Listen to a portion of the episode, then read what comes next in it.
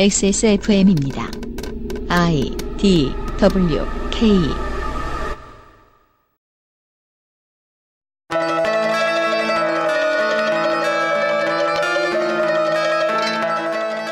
그것은 알기 싫다 특별기획.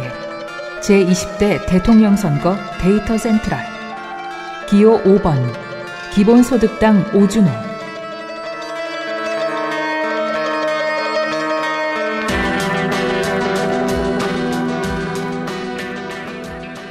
대한민국의 정당을 직선으로 세워놓고 이념에 따라 점을 찍으면 왼쪽 끝에 정의당이 위치하고 있다고 생각하시는 분들이 유권자 중 다수를 차지합니다.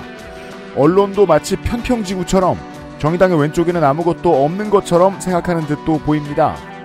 하지만 유럽과 일본, 북미의 정치 상황과 비교해 보더라도 정의당은 중도 좌파 혹은 중도 즈음에 존재하지요. 오늘 저희는 계보를 따라가 보면 21세기 대한민국 대선에서 가장 왼쪽에 있는 원내 정당과 그 대선 후보를 소개해 드리겠습니다. 다만 이곳은 이념보다는 역사가 더 눈에 띄더군요. 20대 대통령 선거 데이터 센트럴 기본소득당 오준호 후보 시간입니다.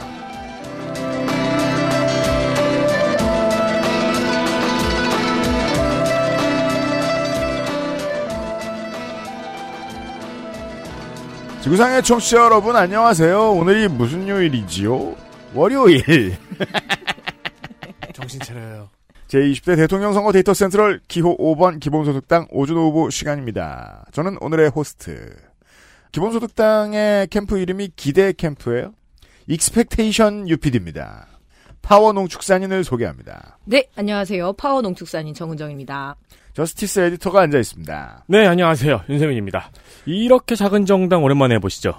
그러네요. 처음이거나. 처음입니다. 처음이죠. 처음입니다. 네. 지난번 대선 때는 조원진의 원내 새누리당이 있었는데 그건 제가 안 했거든요. 그렇죠. 네. 게다가 또 우측 그 소수 정당과 좌측 소수 정당을 공부하는 재미가 서로 다릅니다. 음, 네. 네. 이쪽은 좀 더 어렵고 조금 더 재밌고 조금 더 화가 납니다. 우측 소수 정당은 사실 좀 더 쉽고 좀 더 즐겁고 좀 더 편합니다. 좀더 지저분하고요. 덕질이 이제 필요 이상으로 좋아해서 네. 자연스럽게 저희들이 좀 멀어지는 효과가 있어요. 그게 문제. 파티 덕질인입니다. 네, 안녕하십니까. 네. 사실 이 당도 제가 해보고 싶었는데. 네. 저도 열심히 파는데, UPD와가 판 것과 다른 방향에서 파들어가니까 서로 같은 지점에서 만나지만 다른 궤적이 그려지더라고요. 공부를 해보면 해볼수록 네. 제가 맡길 잘했다는 생각이 듭니다. 그렇습니다. 네. 왜냐면 덕질은 약간 그 정치계의 김용호 같은 면이 있어요. 그게 뭐야? 가십 위주로 누가 싸웠고 뭐 분쟁했고 갈라섰고 이런 거 좀 좋아해서 그래도 집 삐진다고 막 가진 않아요. 아 그렇죠. 최소한. 뭐 거짓말을 말하거나 그러진 않죠. 네. 광고 듣고 시작하겠습니다. 정치는 미래의 문제를 미리미리 준비하는 것입니다. 데일리 라이트 맥주효모 비오틴.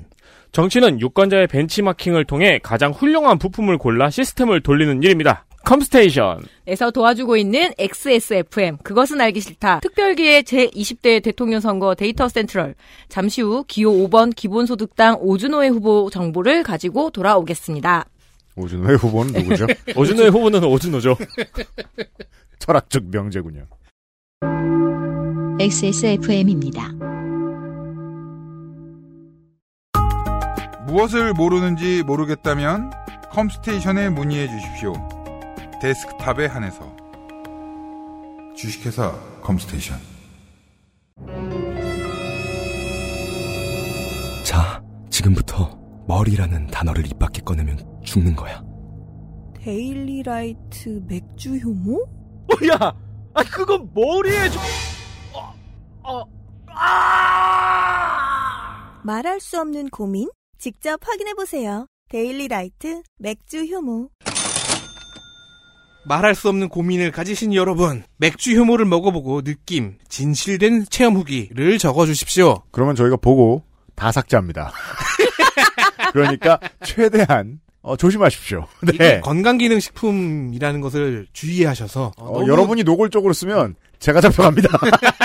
아니 근데 그게 애매하더라고요. 후기를 광고로 보느냐, 네. 음. 후기로 보느냐 기준이 애매하더라고요. 네. 그것도 또 이제 해당 공무원의 마인드에 따라 달라집니다. 음, 지금 네. 유권 해석이 따라 다 달라지기 때문에 아하. 아주 주의 주의하여 가장 잘 아슬아슬하게 써주십시오. 가장 아. 잘 돌려 쓴 분께 마포구청 공무원하고 사이가 안 좋으시죠 또?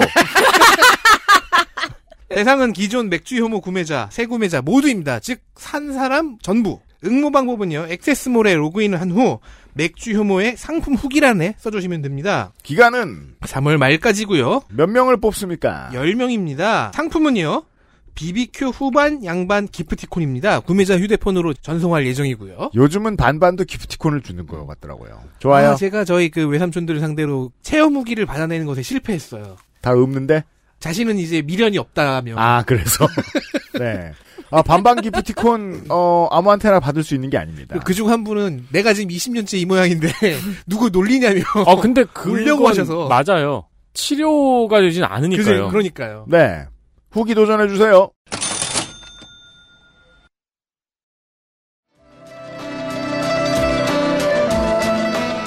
기호 5번 기본소득당 오준호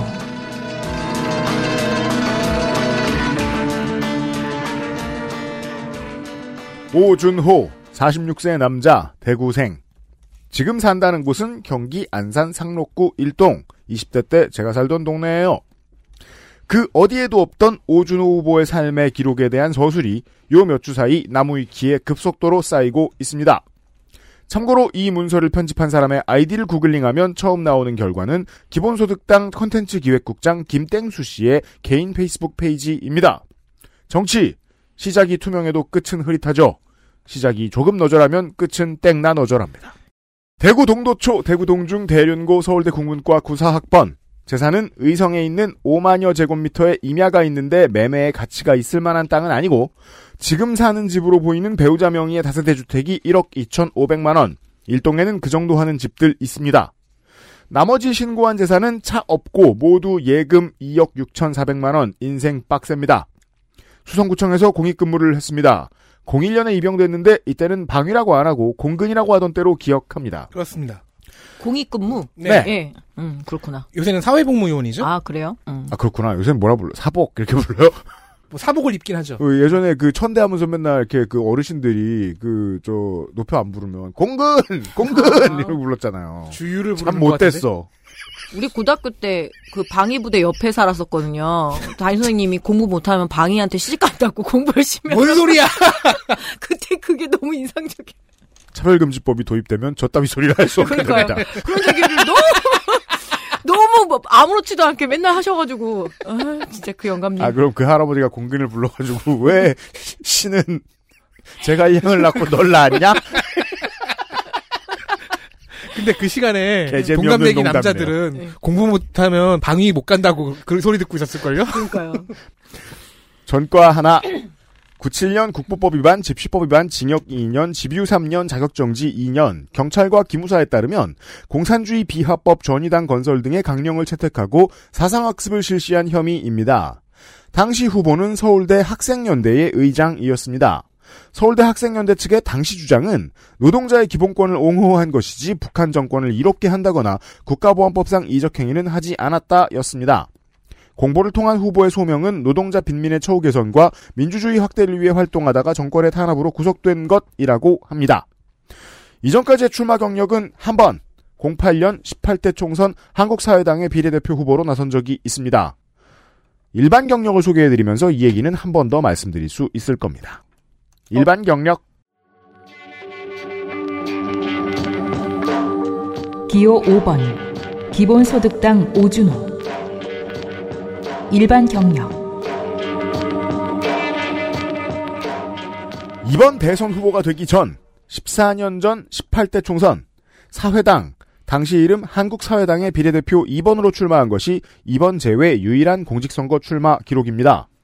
07년 사회당 금민 대선 후보 캠프에 참여했다는 것으로 모아 잠시 후에 설명해드릴 당의 역사에 끼워 맞춰지는 청년 좌파 사회당계 인사로 커리어를 쌓아온 것으로 보입니다.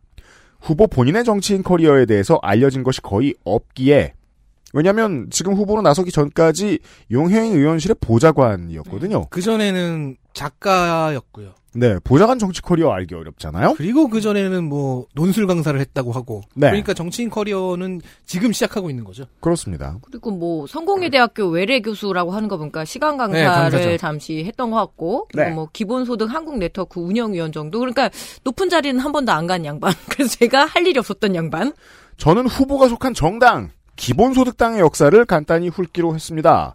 이야기가 너무 길기 때문에 2010년대부터 다루겠습니다. 덕질인 낄 때 있으면 알아서 끼세요. 아, 저는 그 2010년대 이전을 주로 파악했기 때문에. 먼저 할까요? 네. 아까 얘기했던 그 나무 위키에 손을 대고 있는 것으로 추정이 되는 내용에 따르면은 일단 2000년에 울산 현대차에 취업하면서 6개월 정도 클래식한 스타일의 노동 운동을 한 것 같습니다. 근데 이제 그 다음에 이제 근민 대통령 후보 캠프에서 이름이 발견되는 거고요. 이때 기본소득과 처음 만난 것 같아요. 본인 혹은 캠프가 써놓은 글에 의하면 그렇습니다. 네. 뭐 근데 이제 그것과는 별개로 안산에서 논술학원 강사를 2008년부터 하다가 호구지책 작가로서의 저술 활동을 시작을 합니다. 세상에 어느 누가 작가가 호구지책이냐 임마. 네가. 조앤 롤링이요? 그 왜 있잖아요. 지금 작가하고 있는 동기생들, 동창생들 보면은 네. 학부 시절엔 나 글 절대 안 쓴다고 얘기했었거든요. 그런 타입입니다. 더 중요한 건 직업을 절대 못 구할 사람인지가 중요한 거죠. 어쨌든 강사하면서 저서를 냈는데 네. 반란의 세계사 이건 세계사 속의 반란 사건을 모아놓은 역사 분야 저서였고 뭐 소크라테스처럼 읽어라 뭐 이런 유의 책들을 14권을 냈어요. 그럼 그 중- 한글은 못 읽는데. 그 중에서 공산당 선언 마르크스의 안경을 빌려드립니다. 음. 라는 아주 빨간 책 제목이 보이고요. 네네. 18을 위한 세계혁명사 역시 아주 빨갛죠. 그리고 기본소득에 관한 책이 두 권이 있어요. 빨간 건 좋은 겁니다. 17년에 뭐 기본소득이 세상을 바꾼다, 19년에 기본소득 쪼만한 10대 이런 게 있는데 음. 이걸 놓고 자기가 이제 기본소득 정말 전문가고 음. 정말 열심히 공부했고 네. 이재명 심상정 후보도 내 책 보고 기본소득을 공부했다라는 식으로 활용합니다. 오바군요. 덕질인과 다르게 저는 어, 기본소득당의 역사를 좀 훑도록 하겠습니다. 좀 전에 말씀드린 대로 2010년대부터입니다. 민주노동당의 후예들 가운데 진보신당으로 갈려 나온 정파는 크기가 상당히 컸습니다. 그 중에는 현 나경채 정의당 선대위 공동상임선대위원장도 있었지요. 그리고 그들 중 상당수의 인사가 노동당에 있던 시절이 있었어요.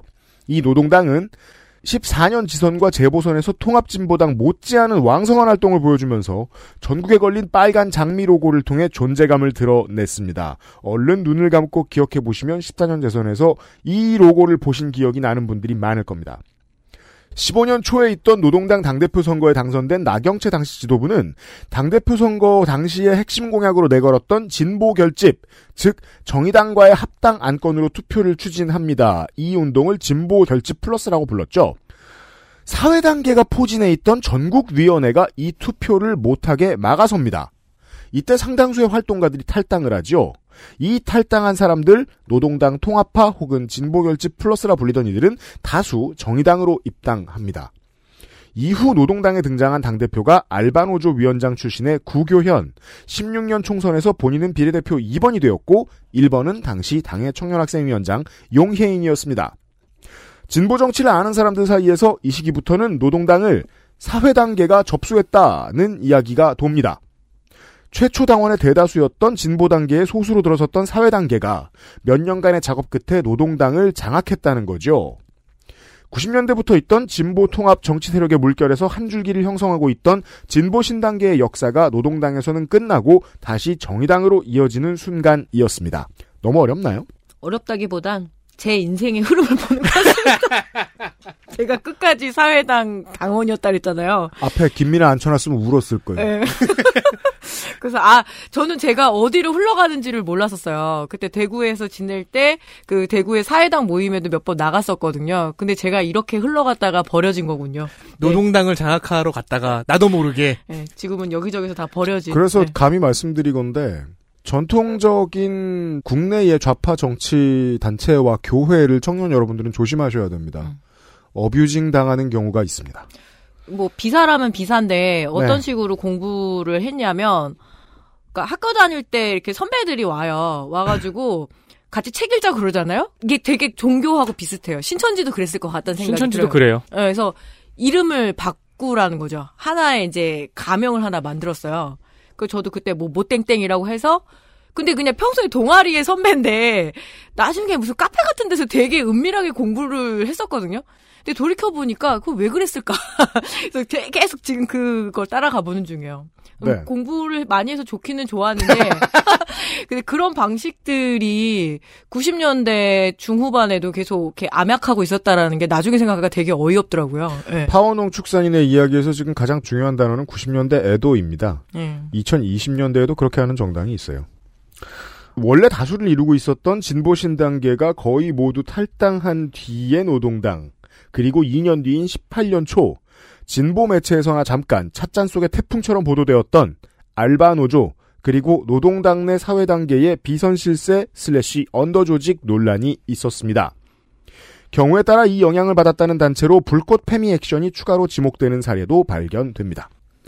조직 안에 따로 존재한 비선 조직이 청년좌파, 노동당, 알바노조 등이 가지고 있었던 모든 선출된 표면적 조직을 뒤로 한 채 필요한 결정을 마음대로 하고 있었고 실제 조직에게 이것을 지령의 형태로 내리면서 상황 노릇을 하고 있었다는 폭로가 나온 것이지요.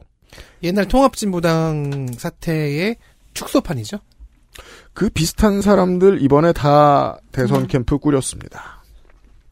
이 와중에 이 언더 조직의 인사들이 여성 활동가들에게 혼전 순결해라, 임신하지 말라는 등의 말을 했다는 증언이 확보되면서 이 뉴스는 진보 정치 바깥으로 한동안 퍼져 나갑니다. 이 폭로에서 사람들이 지목한 비선의 실세를 둘러싼 인물들로는 구교현 현 라이더 유니온 사무국장, 박정훈 현 라이더 유니온 위원장, 박기홍 현 기본소득당 사무총장, 20대 총선 서울 마포을에 출마했던 하윤정 씨 등 다수가 있었고 이들을 이끄는 인물로 지목된 사람은 보드게임 관련 국내 굴지의 업체 코리아 보드게임즈의 김길오 대표이사였습니다. 노동당이 또다시 다수당원 탈당 사태를 겪자 이제는 쪽수에서도 메이저가 된 사회당계는 19년 초 용혜인 신지혜 후보를 내세웠고 이 두 사람이 노동당 공동대표가 됩니다. 그리고 6개월 뒤 이 두 대표는 기본소득당을 창당하겠다며 노동당을 탈당합니다. 노동당은 결국 조직을 내주고 껍데기가 남죠. 여기서부터 노동당의 역사는 현 기본소득당과는 무관해지게 되고 변혁당과 합당한 뒤에 노동당은 이백윤 후보 캠프로 지금 대선을 치르고 있습니다. 어제 들으셨고요. 노동당을 뒤로 한 채 홀로선 청년좌파 사회단계는 19년 9월 기본소득당을 창당합니다. 그리고 7개월 뒤 21대 총선에서 더불어시민당에 합류해 용해인 의원 한 사람의 당선자를 배출하고 시민당을 빠져나와 오늘날의 기본소득당이 됩니다. 작년 재보선에서 기본소득당은 19년에 노동당 공동대표였던 신지혜 상임대표를 서울시장 후보로 내세우기도 했습니다. 인적 요소의 변화가 크지 않다는 저의 교차 검증 결과를 보았을 때 현 기본소득당은 청년자파 사회단계, 노동당 알바노조 언더조직 논란 당시의 그 비선 실세와 주변 인물들로 구성된 정당인 것으로 보입니다. 선대위 고문으로 17대 대선 사회당 후보 금민, 후원 회장으로 진보신당 통합 직전의 사회당 대표 안효상, 선대위원장 신지혜 용혜인 등 정당 공부 및 소개 끝. 자 고위직 선출직 커리어가 없으므로 어, 공약으로 들어가겠습니다. 기호 5번 기본소득당 오준호 경제, 산업, 금융, 노동공약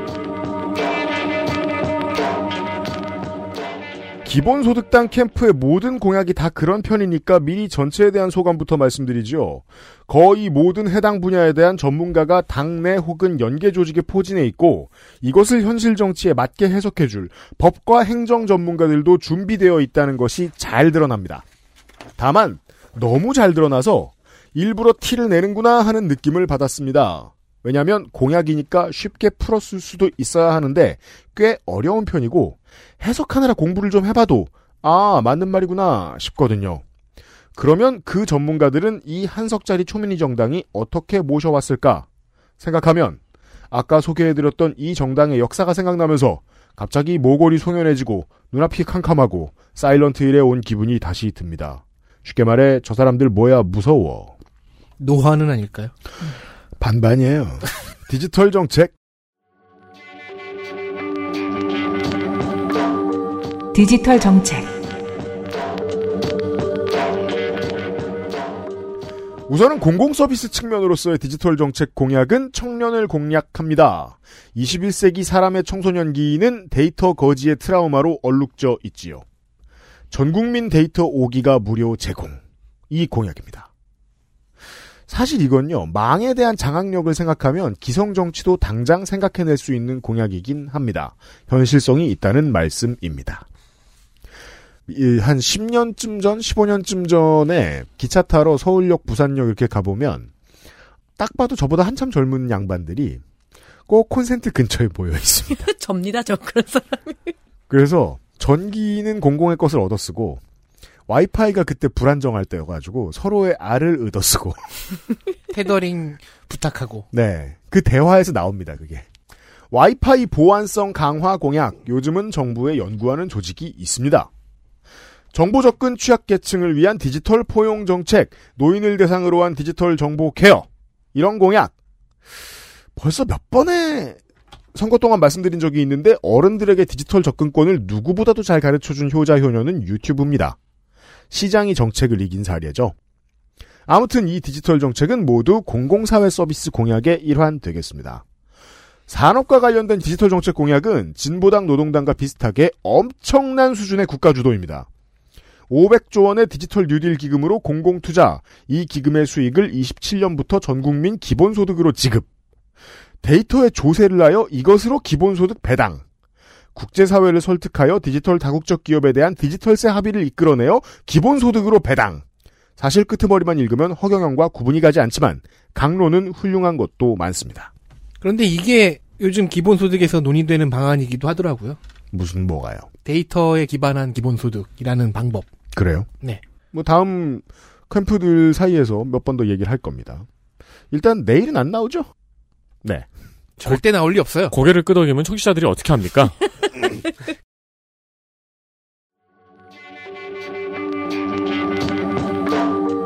노동정책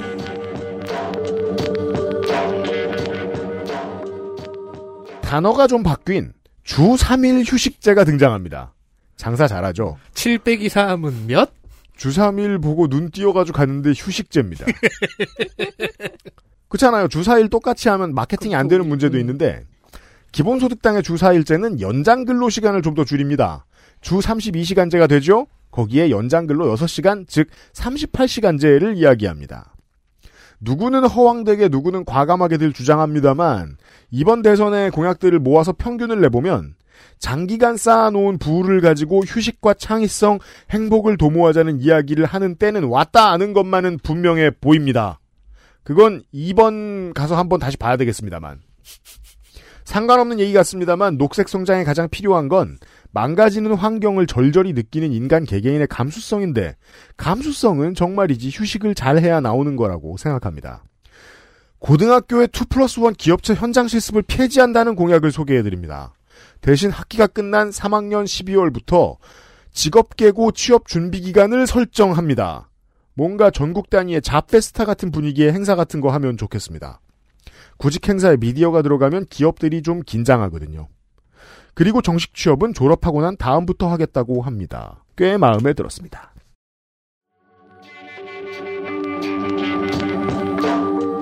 특수고용 노동자 이번 정부 후반기에 새로 등장한 플랫폼 노동자와 관련된 제도와 법령은 어차피 정비가 새로 될 겁니다. 관련된 공약으로 플랫폼 노동자 권리법을 제정하겠다고 합니다.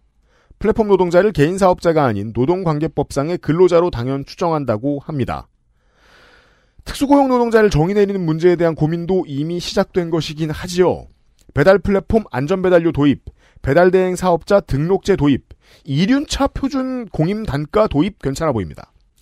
기본소득당의 근간을 이루고 있는 사회당계 출신 인사들이 지도부인 라이더 유니온의 요청으로 국토부가 관련 간담회를 개최한 바도 있습니다. 잘 되면 라이더 유니온의 공이 이미 큰 분야입니다. 안성에 있는 김학용 의원과 그의 할리 데이비슨 팻보이도 아주 좋아할 것입니다. 이 페포이 계속 입에 맴돌더라고요. 팻보이? 예. 근데 이거 그러면은 통통한 악인가? 그래서 네. 그, 그, 그거예요, 정말로? 네. 아, 네. 그래요?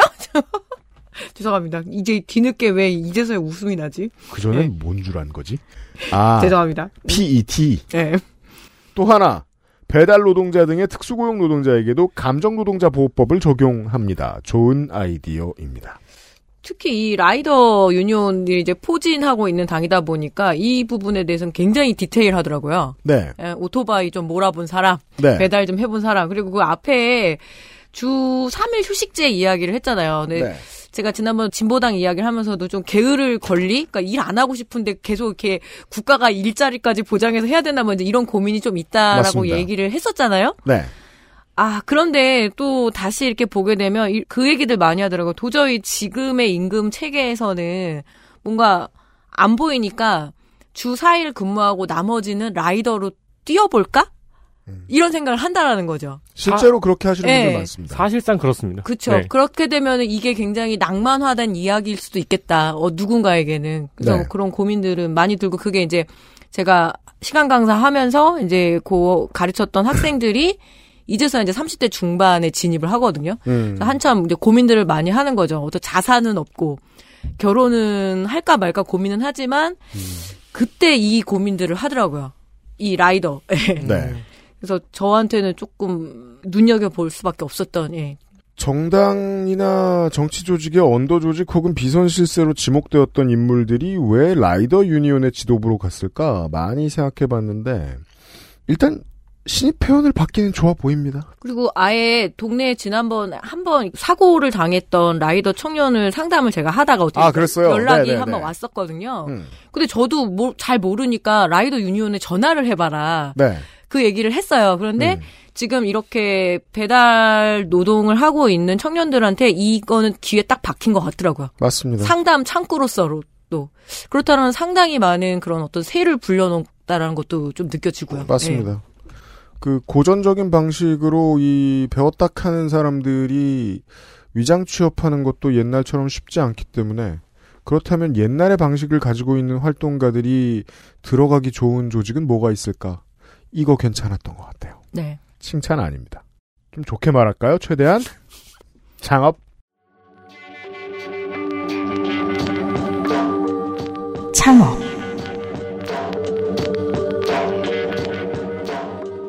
특고와 더불어 자영업자까지 더 나아가 지금 하는 일 말고 다른 일, 내가 좋아하는 일, 더 하고 싶은 일을 하고 싶은 모든 사람들 때문에라도 전국민 고용보험에 대한 고민이 필요했고 일단 이번 정부가 깃발을 들어올리는 일까지는 했습니다. 그 다음부터는 강론이 나와야 할 텐데요. 기본소득당에 관련 아이디어 하나 전달해 드리겠습니다. 고용보험의 소득보험 전환입니다. 현재 고용보험에 제외된 모든 취업자를 대상으로 소득보험 제도를 도입합니다. 특수고용 노동자, 자영업자, 프리랜서죠. 이렇다면 전국민 고용보험의 징검다리 정도 되겠습니다. 창업을 고려하시는 분이 생각해 보실 만한 또 다른 공약으로는 근로기준법의 11조인 적용 범위 규정을 삭제해서 사업장 규모에 따른 근로기준법 적용 차별을 원천 폐지하겠다고 합니다. 5인 미만 사업장을 8년간 운영하는 입장에서 말씀드리자면 이렇게 하면 창업하겠다는 사람 절반은 일거에 사라질 거라고 봅니다. 창업자 혼자 중견기업의 인사, 격리, 시설 관리가 해야 하는 모든 일을 다 하게 되거든요. 소득보험이면은 원천 징수로 떼가려나요? 그 대안은 없습니다. 그래요. 그러니까 3.3%에서 뭐 소득보험이 이제 의무화가 되면 뭐 7%를 떼간다거나 이런 식으로. 강론을 들어보고 싶네요. 진보 정치는 근로기준법 11조가 뿌리 뽑아야 할 주요 사회학인 것처럼 말하지만 겪어본 제 입장에서는 그나마 무슨 모험이라도 시도해 볼 수 있게 만드는 안전장치로서의 역할 없지 않습니다. 대안 없이 없애겠다고 만들 하지는 않았으면 좋겠습니다. 이 5인 미만 사업장의 가장 대표적인 데가 어디냐면 비닐하우스예요. 아. 농촌에서.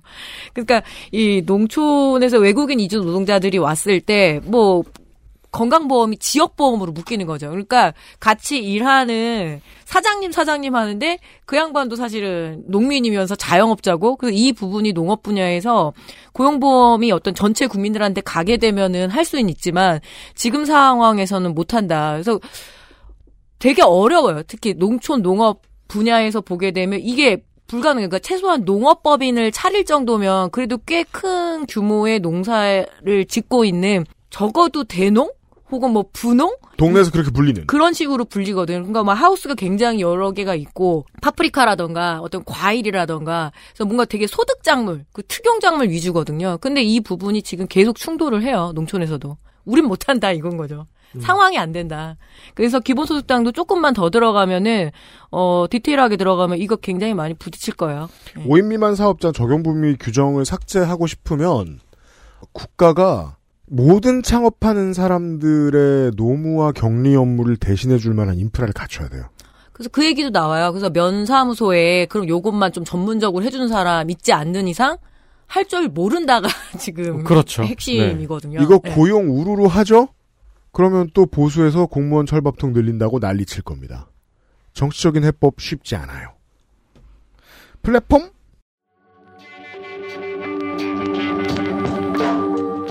플랫폼 정책, 재미있는 것으로는 커다란 온라인 플랫폼 기업에 대해서 시장 지배적 플랫폼 사업자 지정을 국가가 하겠다는 공약이 있습니다. 이번 대선에는 대기업 정책 같은 걸 저희가 따로 다뤄드리지 않기 때문에 지금 설명을 좀 드리겠습니다. 대기업은 법적으로 존재하는 명칭입니다. 다만 우리가 몰랐던 풀네임이 있습니다. 대규모 기업 집단. 직전 사업연도 자산총액 합계가 5조 원 이상인 기업 집단을 부르는 말입니다. 공정위가 대기업으로 지정하는 회사는 두 가지로 나뉩니다. 공시대상 기업 집단과 상호 출자 제한 기업 집단. 현재 국내에 합해서 100개 넘게 있고요. 작년에는 쿠팡, 현대해상화재보험, 대방건설, 셀트리온, 네이버, 넥슨, 넷마블, DB 등이 각각 새로 지정됐습니다. 지정되면 공시대상 기업 집단은 총수일과 사익 편취 규제가 적용되고 상호 출자 제한 기업 집단까지 올라가면 상호 출자 금지, 순환 출자 금지, 채무 보증 금지, 금융보험사 의결권 제한 등이 추가 적용됩니다. 이거 기준 강화할 때 우리나라 기업들 난리 났었죠. 네. 막 자회사 떼어내고 막 네. 대표적인 데가 하림입니다. 예. 음. 그 닭회사 하림이 이 대기업 집단으로 지정이 되면서 그 아들한테 넘기는 과정이 딱 이것들을 막 피하고 어떻게 해보려고 하는 그 이게 과정이었거든요. 애매한 기업들이 막 그 이거 어떻게든 자산 줄이려고 네. 그래서 지금 높은 확률로 다음번 정부는 어, 경제지가 매우 좋아해줄 이 기준 상향을 해줄 수밖에 없는 상황을 목전에 두고 있습니다. 왜냐하면 5조 원이 문턱인 채로 너무 오래 왔거든요. 네. 아마 6, 7조 원 뭐 이 정도로 올라갈 거예요. 그때 진보의 반발이 좀 있을 겁니다.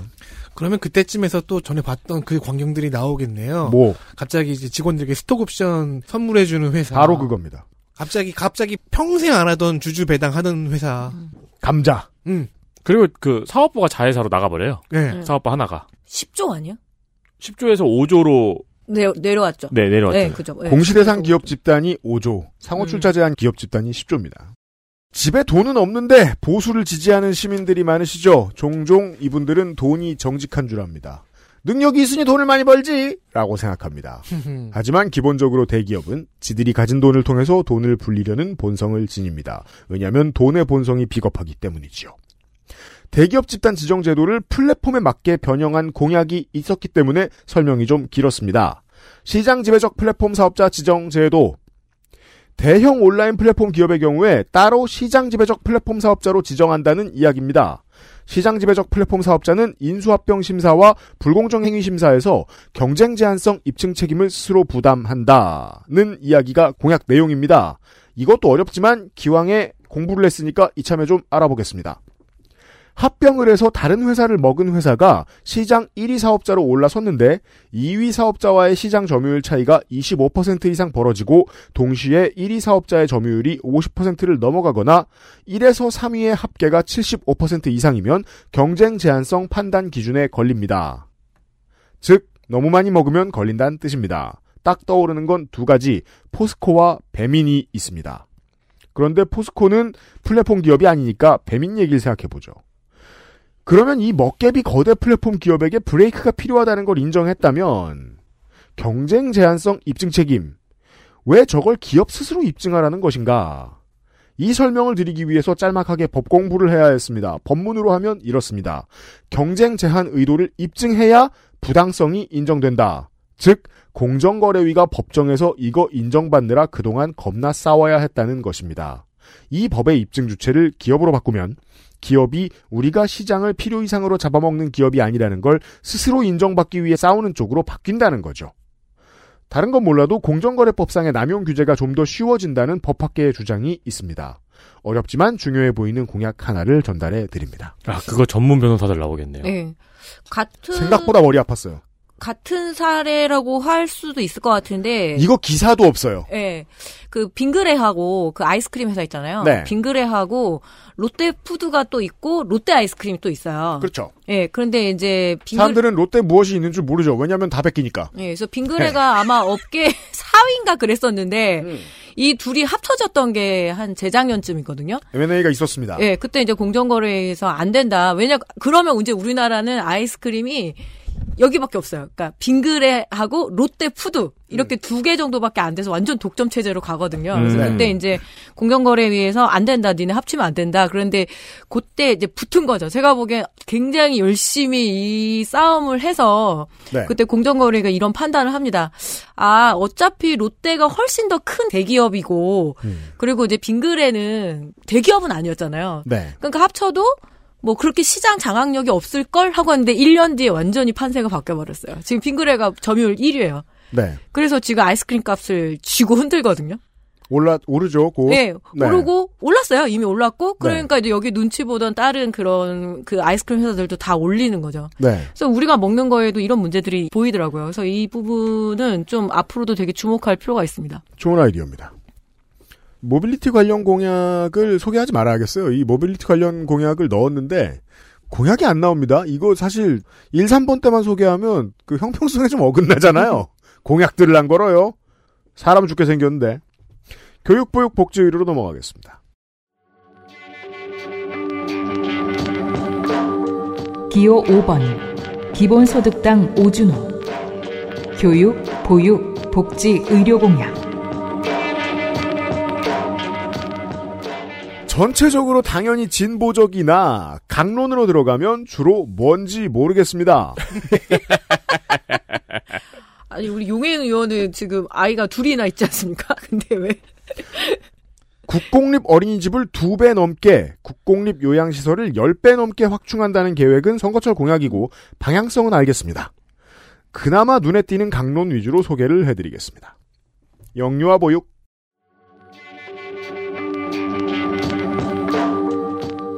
영유아 보육 대체 인력 지원 센터를 모두 직영 운영하겠다고 합니다. 직영이라고 말하면 무슨 롯데 직영이겠습니까? SK 직영이겠습니까? 국가 전환이죠. 네. 사회 서비스 지원 및 사회 서비스원 설립 운영에 관한 법률 개정을 통해 사회 서비스 공공화를 확대하겠다는 얘기는 의료, 교육, 환경, 공공 서비스에 세금을 더 많이 투자하겠다는 얘기입니다. 이것은 20년대 초입부터 진보 세력이 무기를 드는 지점이 되었는데 왜냐하면 국민의힘이 10년대 내내 서비스 발전 기본법을 적극 추진했거든요. 써발법이라고 하죠. 근데 새누리 자유한국 국민의힘의 안은 주로 규제 완화였기 때문입니다. 유치원이나 사학, 요양원 같은 꿀단지를 누군가에게 만들어주는 법으로 매력 있던 거죠. 기본소득당의 공약은 그에 완전 반대 지점에 있습니다. 단계적으로 대체인력센터의 파견 기능을 폐지하겠다. 이거면 적어도 파견직 알선 브로커로 국비를 챙기는 사장님들은 박멸할 수 있습니다. 출산휴가와 육아휴직 사용에 대해 전수조사를 하여 정확한 통계를 내고 불이익 사업장을 찾아냅니다. 남성의 출산 전후 휴가를 확대하고 여성과 마찬가지로 의무 부여합니다. 남성 육아휴직 비율이 높은 기업에 인센티브를 부여합니다. 최소한 정확한 통계를 낸다는 거는 반드시 필요하네요.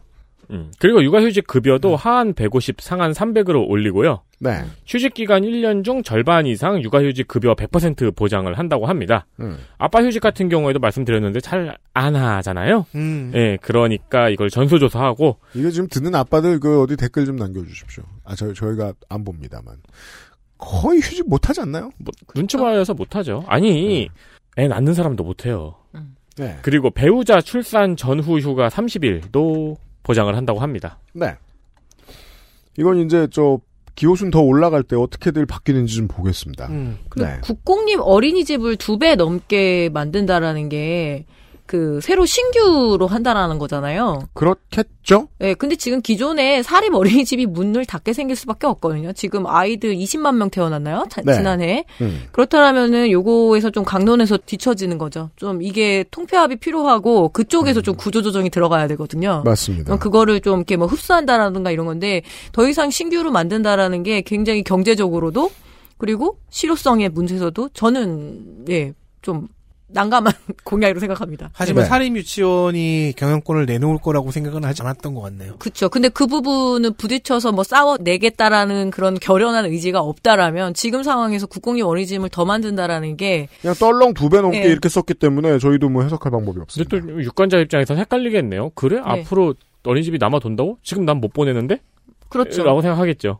그게 티핑 포인트는 골든 크로스가 지나가죠. 음. 그럼 갑자기 어제 오늘이 확 달라집니다. 그렇겠죠. 네. 정원이라는 게 늘 그래요. 티핑 포인트를 넘어가면 그 전까지는 그 문에 기어 들어가려고 다들 노력하다가 그 다음부터는 텅 비어 있어요. 음.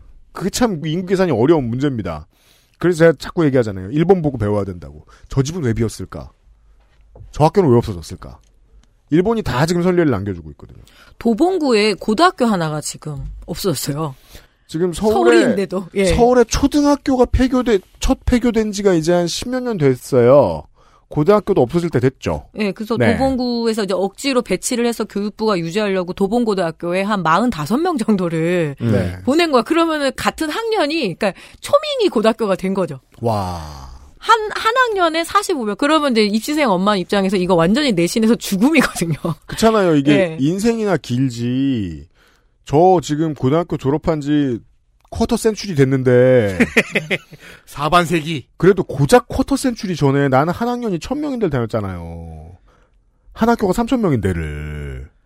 이게 그 예측한다는 게 이렇게 무서운 일이라고 생각합니다. 잠깐 사이에. 저희 고등학교 때만 해도 사실 길거리 돌아다니면 다 교복이었잖아요. 그러니까 말이에요. 서울에 이제 교복 몇 개나 있습니까? 그러니까요. 청소년?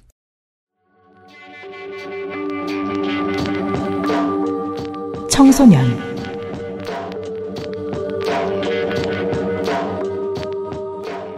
참정권 확대! 만 18세 미만 청소년의 정당 가입 시 법정 대리인의 동의서를 폐지한다는 공약. 사실은 이탄희 의원을 비롯해 적지 않은 현 국회의원들이 이미 발의했습니다. 조만간 가능할 겁니다. 모의 투표 허용 및 시행을 위한 교육 지침 개정 공약이 있습니다. 이건 선관위가 관련 법 개정 의견을 제출한 적이 있습니다. 그러니까 다 되던 거라는 겁니다. 주거 기본법상 우선 주거 지원 대상에 위기 청소년을 포함시키겠다는 공약이 좋습니다. 제가 아는 한 아직 청소년 부모를 지원 대상으로 하는 법이 없는데 생기면 처음이 될 겁니다. 저는 노인 복지에 대한 특별한 공약을 발견하지 못했습니다. 저도 발견하지 못했습니다. 이거 그래서 전 되게 문제라고 봤어요. 뭐가요? 어떻게 기본소득당에서 이 노인을 바라보는 관점이 없다라는 거. 이 정당은요 예. 주로 다 젊거든요. under 조직 빼고 이상하죠. under 조직도 사실 젊은 편이에요. 아 거기 늙은 사람 있어요. 내가 공부를 조금 한 줄 아나 본데. 평균적으로 아니 평균적으로는 젊어요. 그래서 오준호 후보가 대선에 나온 거거든요. 그- 그래서 제가 그런 말씀 드리고 싶은 거예요. 젊은 정당이란 말 가치상 좋다고 판단할 근거가 전혀 없습니다. 아 그래서 오준호 젊어서 후보가 나쁜 건 예. 아니지만 대선 후보가 된 건데 오준 후보 얘기로는 그렇더라고요. 대선에 나갈 수 있는 사람들을 쫙 보니까 거의 다 20, 30대다. 유일하게 40대가 넘은 사람 중에서 40대 중에서 기본소득에 관해서 그나마 얘기할 수 있는 위치에 있는 사람이 자기뿐이었다. 음, 음. 젊다는 걸 강조하는 거죠. 네. 아 근데 역으로 그동안 너무 꼰대 정치였다 이거죠. 네. 근데 그왜 오버뷰 시간에 이제 점점점 고령화 뭐 이러면서 훨씬 더 50대 60대 이상의 그 투표권자들이 훨씬 더 많잖아요. 그러면 당의 전략상 이것도 코칭을 하자라면 노인에 대한 어떤 그리고 이제 고령 인구에 대한 그 비전을 제시하지 않는다라는 거는 정당으로서는 상당히 취약한 부분입니다. 그렇습니다. 연금 개혁.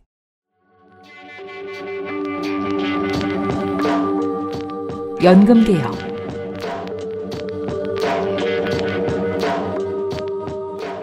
저희들은 기본소득 섹션이 따로 이번에 마련되어 있지 않기 때문에 여기에서 기본소득에 대한 이야기를 좀 해보죠. 에디터가 준비한 게 있습니다. 당 이름에 일단 기본적으로 철학이 들어 있습니다. 기본소득이라는 게 옛날에는 먼 이야기 같았는데 지금은 원내 정당의 이름일 뿐만 아니라 대선 후보들의 주요 공약입니다. 맞습니다. 기본소득당의 가장 핵심 공약 월 65만 원 기본소득입니다. 소득이 아예 없는 시민은 2023년부터 생계급여 60만 원에 기본소득 40만 원을 포함해서 100만 원을 받게 되고요. 그렇답니다. 이때는 기본소득이 40만 원이잖아요. 이 기본소득을 점차 확대해서 그렇죠. 2026년에는 생계급여 40에 기본소득 65만 원을 받게 됩니다. 그러니까 기본소득을 어떻게 주겠다는 거냐? 마스터 플랜을 보면은 생계급여, 자활급여, 기초연금, 아동수당, 근로장려금, 자녀장려금이 모두 통합이 되는 겁니다. 네. 이 현금성 복지를 점진적으로 기본소득에 통합을 합니다. 그러면 기존의 현금 복지를 받는 사람은 오히려 받는 돈이 적어질 수도 있잖아요? 네. 저소득층, 노인, 장애인의 복지 수준을 현재보다 높아지게 한다고 그냥 일단 표지판만 걸어놨어요. 그죠. 독특하게 이 지점에서 선별복지로 바뀝니다. 네. 재원 마련이 그러면 가장 궁금하잖아요. 재원 마련. 음. 그 돈 어디서 나느냐? 일단 비과세 감면 제도를 손봐서 세금을 더 걷어요. 근로소득 인적공제, 신용카드 소득공제 등 6개 제도를 정비해서 2026년까지 92조 원을 확보를 해요. 그리고 공유 지분형 배당, 국가가 혁신 사업에 투자를 해요. 네. 이거 집- 제가 다시 한번 좀 이따 말씀드리죠. 지분을- 중요합니다. 지분을 확보를 해요. 네. 배당금을 기본소득으로 지급을 해요. 국민연금이 혁신 사업에 투자해서 성공한다는 말이죠. 네. 그래서 연금을 빵빵하고 안전하게 준다는 말하고 뭐가 다른지 잘 모르겠어요. 그러니까 국가가 기업에 투자하면 잘 될 거야라는 말이잖아요. 그렇죠. 네. 잘 돼야 말이죠. 그러니까 국민연금이 계속해서 수익률을 높게 내니까 이게 우스운 줄 아는 정치권 인사들이 꽤 많아요. 저걸 그냥 아무렇게나 굴려도 저게 되는 줄 아는 사람들이 너무 많아요. 그리고 국가가 디지털 전환, 에너지 전환에 대대적인 공공 투자를 벌이고 네, 이것도 중요합니다. 기술 혁신의 결실을 국민 소득으로 돌려준다고 음. 하는데요. 음. 다잘 돼야 말이죠. 네. 이상입니다. 기본소득당은 스스로도 원이슈 정당이라고 소개를 합니다. 지금 해온 당내 인사들의 업적을 보아도 실제로 원이슈 정당도 아니고 그간 기본소득당의 전신들이 해온 일을 보아도 one issue 정당이 아니지만 대체 누구 브레인에서 나온 아이디어인지 리바운드도 잡고 스틸도 하고 리딩도 하고 패스도 하는 선수가 스스로를 only 3점 슈터라고 소개하고 있는 것입니다. 그래서 그런가 기본소득당 캠프의 모든 첫 줄은 기본소득, 모든 둘째 줄은 65만 원입니다. 이것을 위해서 모든 것이 뒤집어집니다. 다시 한번 정리해 보겠습니다. 당연히 기본소득을 쏘자면 돈이 필요합니다. 기본소득당의 기본소득 모델에서 가장 중요한 재원은 토지세와 탄소세입니다. 가혹한 탄소세로 탄소 중립을 실현하고 동시에 기본소득을 실현합니다. 가혹한 토지세로 부동산 불평등을 해소하고 동시에 기본소득을 실현합니다. 이미 작년에 용해인 의원이 토지세 및 토지배당에 관한 법률을 대표 발의했습니다. 탄소세 관한 법률도 발의해 놨습니다. 예. 이 법률은 지금의 종부세를 토지세로 대체합니다. 저 지금 이미 종합토지세가 있는데요. 디테일은 일단 무시합니다. 저 토지와 건물은 별개의 부동산인데요. 디테일은 무시합니다. 또 하나의 재원은 시민세라는 세금입니다. 모든 소득의 원천은 사회 구성원 전체의 기여로 형성된 지식이 상당하게 기여하고 있다. 그러므로 양도소득세를 제외한 가계의 모든 법적 소득과 상속 증여 가액에 대해 10% 단일세로 시민세를 도입하겠다. 저 그거 11조인가요? 아닙니다. 기본소득당은 종교는 아니죠. 아무튼 이것으로 기본소득을 줄 수 있다고 하니 이미 모든 가게는 기본소득을 받기 위해 법적 소득 10%를 내는 순환의 고리에 걸려듭니다. 누가 좀 물어봐 주십시오. 또 하나 재밌는 것은 기본소득의 과세소득화라는 공약입니다. 어려워서 그냥 넘어가면 큰 코 다칩니다. 기본소득의 지급액을 과세소득화한다. 풀어 말씀드리면 국가가 세금을 부과할 수 있는 소득이라고 해석하는 것을 과세소득화라고 합니다. 즉 기본소득 준거세도 세금을 매긴다는 거지요. 그 65만 원에 10%면 6, 7만 원. 그 정도를 시민세 10%에 더불어서 기본소득에도 세금이 붙는다면 기본적으로 10% 넘게 떼어가는 기본소득이 됩니다. 돈의 메비우스의 띠가 형성됩니다. 선이자. 65만 원 중 7, 8만 원은 스스로 생각합니다. 야, 우리 나 가만히 있어도 되지 않을까? 그러니까 선이자잖아. 몰라. 떼고 주면은 통장에 찍히는 돈이 면이 안 서니까 주고 떼야죠. 몰라. 계속 돌리네. 의도가 나쁘다는 것이 아닙니다. 버그가 날까 걱정이라는 거죠. 아무튼 내용이 많습니다. 기존 복지급여도 조정됩니다. 아동수당과 일자리 보조금들 23년에 폐지합니다. 생계급여는 단계적으로 폐지합니다. 이거는 우파 쪽에서 기본소득 주장하던 사람들이 하던 얘기인데. 독특하죠. 오해가 있을까 말씀드리자면 국민연금을 건드린다는 말은 안 했습니다.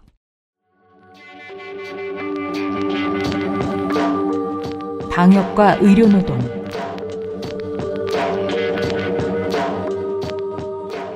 사실 지금쯤에는요. 미래의 팬데믹이 발생하면 방역을 어떻게 하겠다라고 공약을 거는 것이 저는 가장 현실적이고 가장 멋있다고 생각합니다. 그거 안 걸 거면 안 거는 것도 괜찮습니다. 의료 노동과 관련된 공약들만 많이 보입니다. 간호사 1인당 환자 수를 10인 이하로 강제하겠다는 공약이 있습니다. 모든 캠프가 이 정도는 걸어줬으면 좋겠습니다. 또 하나 재미있는 공약. 의사의 공감, 유감, 사과의 표현이 이후 재판 과정에서 의료 과실을 인정하는 증거가 되지 않도록 하는 법적 제도를 마련하겠다. 이것도 어렵죠? 네. 이건 의사를 위한 법입니다. 실제로 국내 법정에서 환자 측에서 간혹 들고 나오는 변론입니다. 의사가 죄송합니다라고 했다. 의사가 잘못을 인정한 것이다. 음. 말도 안 되죠?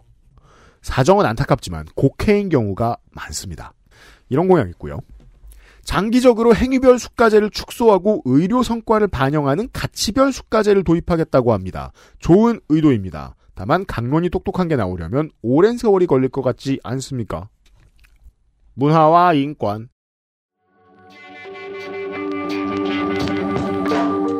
기호 5번, 기본소득당 오준호, 문화와 인권공약, 기본소득이 안 들어간 공약 중에 가장 자세합니다. 이 분야에 있어서는 노동당이나 진보당보다 높은 점수를 주고 싶습니다. 물론 다른 진보 정당들도 여당도 동의하겠지만 민법 779조 가족의 범위 조항을 폐지합니다. 이게 뭐가 중요하냐 싶으신 분들은 그것은 알기 싫다 337회 자민당의 개헌안에 대해 들어보시면 이 군국주의 리바이벌 세력들이 가족의 전통적인 개념을 얼마나 높이 사는지 확인하실 수 있습니다. 가족은 군벌에 의해 종종 동원령과 복종의 기초 단위로 쓰이지요. 생활동반자법과 등록제도 그리고 성별 정체성 임신 출산과 관련한 모든 선택의 자유를 적극 지지하고 있습니다. 여성활동가에게 임신하지 말라는 말을 했다는 언더 조직의 연루자들이 이 정당에 그대로 남아있는데 이번 기회에 더 빡세게 사과할 생각은 없냐고 묻고 싶습니다. 불법 촬영물에 대해서는 이제 선제적 삭제 그러니까 피해자가 요청하지 않아도 삭제하는 쪽을 지지하고 있고요. 네. 데이트 폭력 대신 교제 폭력이라는 용어를 쓰고 있는데 이건 논의의 최신 트렌드를 어느 정도 반영한 흔적이에요. 네, 여러모로 이제 외부에 물어보아서 반영한 공약들이 많이 나옵니다. 재밌는 거는 이제 공수처가 수사하는 범죄에 권력형 성범죄와 업무상 위계 성폭력도 포함시키겠답니다. 네. 그리고 이거는 제가 좀 얘기를 하고 싶었던 건데 국방부 산하에 성범죄 전담 기구를 설치하겠대요. 근데 지금 없는 게 아니거든요. 음. 문제는 아마 국방부 내부에 로비가 있겠죠. 네. 각 군의 입김이 들어가서 이 그러니까 성범- 저도 그 얘기하고 싶었어요. 이미 돈이 많이 안 들어가서 인력이 부족하다 보니까 힘을 못 쓰고 있어서 그렇지. 아니 그 돈도 문제인데요. 네. 급 급도 문제예요. 그레이드도. 네. 지금은 제가 알기로 차관 산하에 있거든요. 음.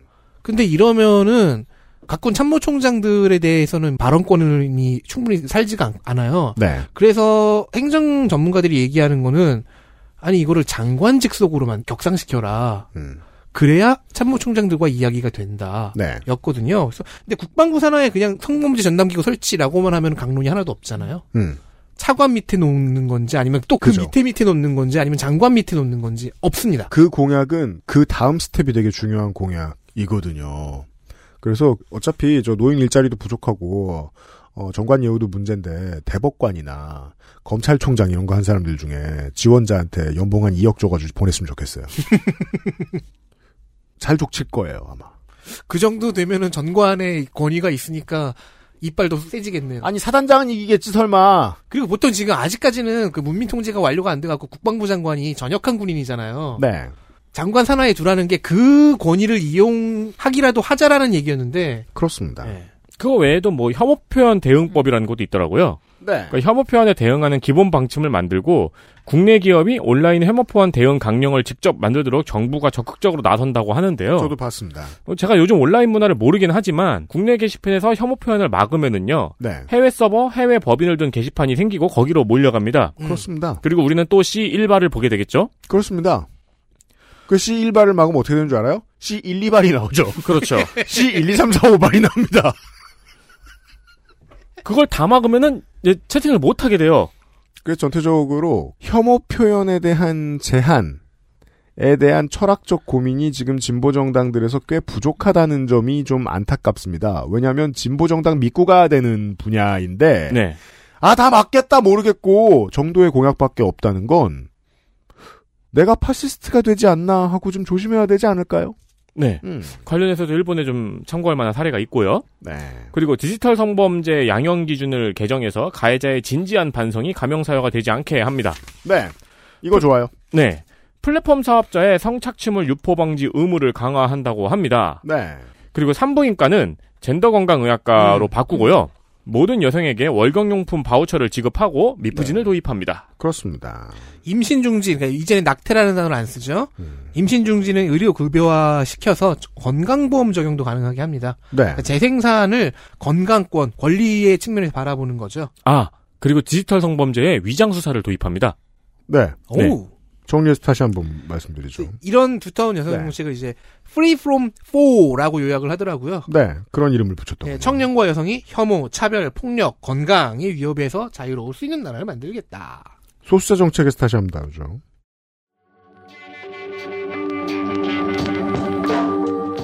소수자 정책,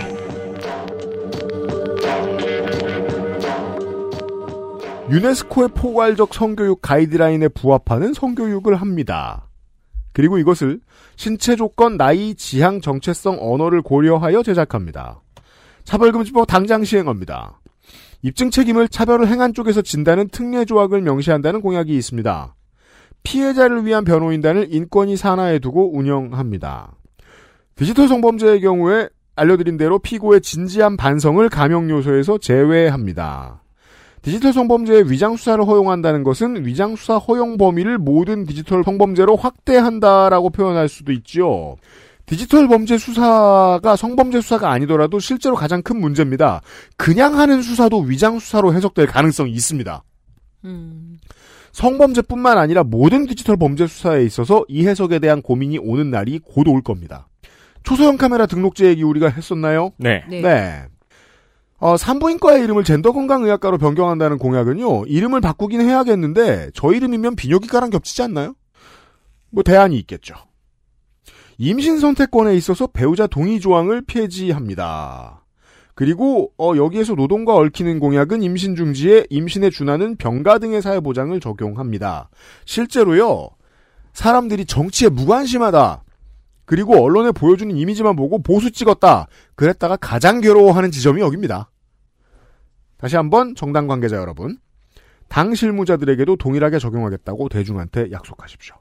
저는 이제 성소수자 친화적인 의료 서비스 제공 모델 구축이라는 공약에 약간 꽂혔었는데요. 네. 이것도 상당히 트렌디한 의제더라고요. 음. 네. 이에 관해서는 서울대 윤현배 교수의 예가 있습니다. 네. 윤 교수는 2021년 1학기에 서울대 의대에다가 성소수자 건강권과 의료라는 강의를 개설했어요. 이거 유명한 얘기였죠. 예, 아내분도 의사인데 아내분이 이제 성소수자 대표 병원 중 하나에서 일을 하면서 성소수자 대상 의료를 공부하는 모습을 봤는데 윤 교수는 내과 전문 교수예요. 음. 근데 자기가 하나도 모르겠는 내용 투성이었다는 거예요. 이분이 얼마나 공부를 열심히 하셨는지 저랑 나이가 비슷한데 20살 형 같네요. 그래서 생각을 해봤더니 어 이런 걸 가르쳐 주는 곳이 한 곳도 없었다는 걸 깨달았답니다. 그래서 이제 자신도 공부를 시작한 것이죠. 음. 어, 성소수자에게 필요한 의료 서비스의 종류, 그리고 이들이 고민하는 의료상의 고민 같은 것은 완전히 따로 존재하는 영역이었다는 걸 발- 발견한 거예요. 그쵸. 게다가 트랜스젠더의 경우라면 이게 정체성은 물론 생명까지도 연결되는 영역이다. 어, 그럼요. 그래서 다른 선진국의 경우에 성소수자 의료의 기본 개념이 필수 과정에 들어가 있고요. 음. 심화 분야는 선택입니다. 최소한 이 수준에는 이르는 게 윤현배 교수가 꿈꾸는 바입니다. 네. 그리고 윤 교수가 이 강의를 처음 개강하기 바로 전날이 고 변희수 하사의 사망일이었습니다. 음. 윤 교수의 사례를 보도한 중앙일보 기사를 봤는데 한 약학도가 약물 치료에 있어서도 성소수자 친화적인 접근법을 개발해야겠다고 말하는 댓글을 봤어요. 네. 그 실제로 제가 낸 책의 출판사가 되고 있는 한티제 출판사에 그 편집을 하고 있는 노동자 한 명이 트랜스젠더거든요. 그런데 병원을 가려고 할 때 가장 난감하다고 하더라고요. 음. 그렇죠. 어디로 가야 될지. 근데 이제 대구에서 이쪽 지금 말하는 의사 선생님 있죠. 서울까지 와야 되는 거죠. 음. 자기의 몸을 치료하는 거 특히 이제 여성에서 남성으로의 그 전환이었기 때문에 훨씬 더 어렵다고 하더라고요. 그렇죠. 이게 그래서- 이제 웬만한 사람들 입장 바꿔 생각해 보면요. 그냥 내과 갈라 그래도요. 네. 먼데 가야 됩니다. 그래서 굉장히 필요한 부분이고 그 고려대에서 이 성형외과 파트인데 이 성전환을 음. 하는 그 담당 교수가 있긴 있습니다. 음. 전문의가 있긴 있어요. 그런데 이제 어떤 외과적인 고민들까지는 된 것 같아요, 한국에서. 예전에 막 수술하면 태국도 가고 막 이랬었잖아요. 태국 그쪽이- 많이 가. 그쪽이 예. 기술 좋고 싸니까. 예, 네. 그런데 이제 이런 고민들이 넓어진다라는 건 굉장히 바람직한 것 같습니다. 네. 동네를 뒤져도 트렌드가 안 나오는지 예술과 컨텐츠 산업 관련된 공약은 눈에 띄는 게 없었습니다. 동물권.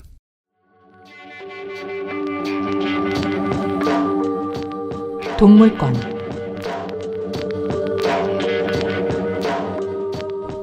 대신 자연과 동물권 관련 공약이 빽빽합니다. 여기도 개헌을 합니다. 동물과 자연의 권리와 공존의 가치를 헌법에 넣습니다. 뭐였죠 어제는? 진보당 캠프에? 아, 그 노동자 중심의 노동- 아, 자주평화 그래요. 노동자 헌법. 예, 노, 아, 민중헌법. 예, 민중헌법 1조가 예, 네. 그거죠. 둘 중에 뭐가 마음에 드십니까? 노동자주 평등? 종이 서식지를 파괴당하지 않을 권리, 절멸당하지 않을 권리를 인정하는 쪽으로 말이죠. 환경부의 동물권리 관할 부서를 만듭니다. 이걸 만들어서 할 수 있는 일은 법원에서 동물과 자연물을 대리해서 소송 주체로 변론하고 판결받을 권리를 부여받는 것입니다. 허황된 듯 하지만 기업과 싸운다면 제 몫을 할 수 있을 겁니다. 한 15년 전쯤에 새만금이었나 어디였나 반대하면서 나- 있었던 소송에서 그 도롱뇽을 대신해서 소송을 네. 한다고 했던 한 스님이 있었죠. 새만금이 아니라 이- 천성산 터널. 아, 천성산. 네. 이제 다 생각이 안 나는구나. 천성산까지도 올라가 봤는데. 벌써 그게 15년도 넘었네. 이게 뭐 농축수산업이라고 할 수 있을 건지 아닐 건지는 모르겠지만 이 따로 그 공약은 없지 어떤 동물에 관련한 거니까 봤거든요. 근데 이미 동물과 여- 자연의 어떤 권리를 법 체계에 명시한다. 근데 이 동물 관련해서는 거의 통과될 거예요. 지금 이미 하고 있고 그리고 이 동물의 기본 권리 보호라는 원칙 아래 이제 그 동물 관계법들을 정비를 하는데 여기에 또 하나 더 추가하더라고요. 이 생명 윤리 그리고 생태 교육을 이제 정규 과정에 넣겠다라고 하는데 그렇다더군요. 공해의 해양보호구역 지정을 위한 외교 노력을 한다는 공약이 있습니다. 실제로 많은 정부들이 영해와 배타적 경제 수역에 포함되지 않는 곳까지 자기들이 버린 쓰레기가 흘러가기를 기원하지요. 기원하면 흘러가고요. 체험동물원과 야생동물 카페, 아쿠아리움 등 동물 전시 산업을 폐지합니다. 산업을 없애는 걸 폐지라고 쓰니까 되게 무섭습니다. 원서식진의 종보전 프로그램을 지원합니다. 긍정적인 측면을 찾자면 새로운 직업이 상당히 많이 생기게 될 겁니다. 동물을 이용한 오락, 유흥, 스포츠 산업에 대한 국가의 재정 지원을 중단합니다. 시내 공기업인 마사회가 사라지겠습니다. 울산 고래 축제도 성격이 바뀌어야 될 거고요. 뭐 산천어 축제나 이런 것들에 대한 이제 지금도 많이 반대하고 있는데 이제 맞습니다. 금지를 하겠다는 거고 마사회 같은 경우에는 참 어렵습니다. 왜냐하면 어쨌든 이 말이라는 축산업이 한 축이 있어요 분명히 음. 말을 기르는 그 부분하고 네. 그리고 수많은 노동자가 얽혀 있기도 합니다. 음. 그리고 마사이가 지금 노조가 복수 노조가 돼 있거든요. 네. 그래서 양측으로 갈려 그동안 기수들의 어떤 사망 사건과 관련해서 이제 의견이 갈리고 그리고 몇 년 동안 지금 경마를 못 하잖아요. 그렇죠. 그래서 이 시내 직장조차 지금 거의 망하게 생긴 거예요. 그래서 계속 지금 온라인 막건을 좋지 않죠. 예, 발행해 달라고 하는데 이번에 마사 회장이 누구냐면 가톨릭 노민의 총장 출신입니다. 네. 그래서 제가 계속 눈여겨 보고 있거든요. 근데 음. 없애는 것만은 능사는 아니고 승마 문화를 바꾸던가 뭐 네. 이런 거지 무조건 다 없애는 거 아니고 저 아쿠아리움도 이 없앤 동물들을 어디로 보낼까 이게 제 첫 번째 고민이었어요. 그 양반들은 바로 자연으로 돌려보내면 안 되잖아요. 그럼 돌아가시죠. 적응이 안 되는 거죠. 그러니까 이게 이제 문제인 게 동물권과 환경에 대해서 이야기할 때 상당수의 정당들이 실력 없음 혹은 고민 덜 해봤음을 과시합니다. 그래서 발생하는 사람들에게 생기는 문제는 어떻게 처리할 거냐. 출구가 어디냐. 거기에 대해서 어떤 시민들은 좀 질문을 해야 됩니다. 특히 동물권과 환경 얘기할 때 이런 여러 가지 질문을 안 해본 티들이 좀 납니다. 그리고 생물보호 지역을 육지와 해양 합쳐서 법정 30%로 지정하겠다고 하는데 이게, 맞아요. 이게 global standard라고 얘기하고 있는데 그 진위는 잘 모르겠고요. 그리고 생태계 보전과 생물 다양성 보장 아주 좋은 가치죠. 이걸 위해 뭐 신공항 계획을 다 반대합니다. 그것도 이제 환경 시간에 다시 한번 말씀드리죠. 네. 국가동물실험윤리위원회를 구성합니다. 여기서 하는 중요한 일, cruelty free. 요즘 도입하려고 하는 나라들이 많습니다. 동물 실험을 안 했습니다. 인증. cruelty free 제품 인증 제도를 실시하고 cruelty free 기업 인센티브를 강화합니다. 이건 두 가지 효과를 기대할 수 있습니다. 하나는 여기 나온 대로 동물권 확보, 다른 하나는 제약회사에 대한 세수의 추가 확보입니다. 보통 유럽에서는 이런 무기로 쓰입니다. 모피금지법! 실제로 실행하는 국가와 주들은 늘고 있습니다. 현실적입니다. 반려동물의 거래를 원칙적으로 금지합니다. 반려동물 의료보험 의무 가입입니다. 급여화 공약은 거의 상당히 많은 캠프에서 나오고 있습니다. 환경에서 다시 하죠. 네. 스포츠 공약 그냥 없습니다. 부동산.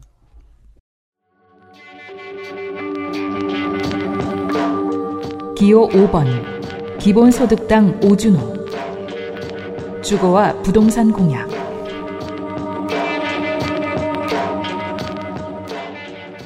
공약이 주는 인상상 오준호 후보 캠프에 있어서 토지와 부동산은 기본소득을 위해 존재합니다.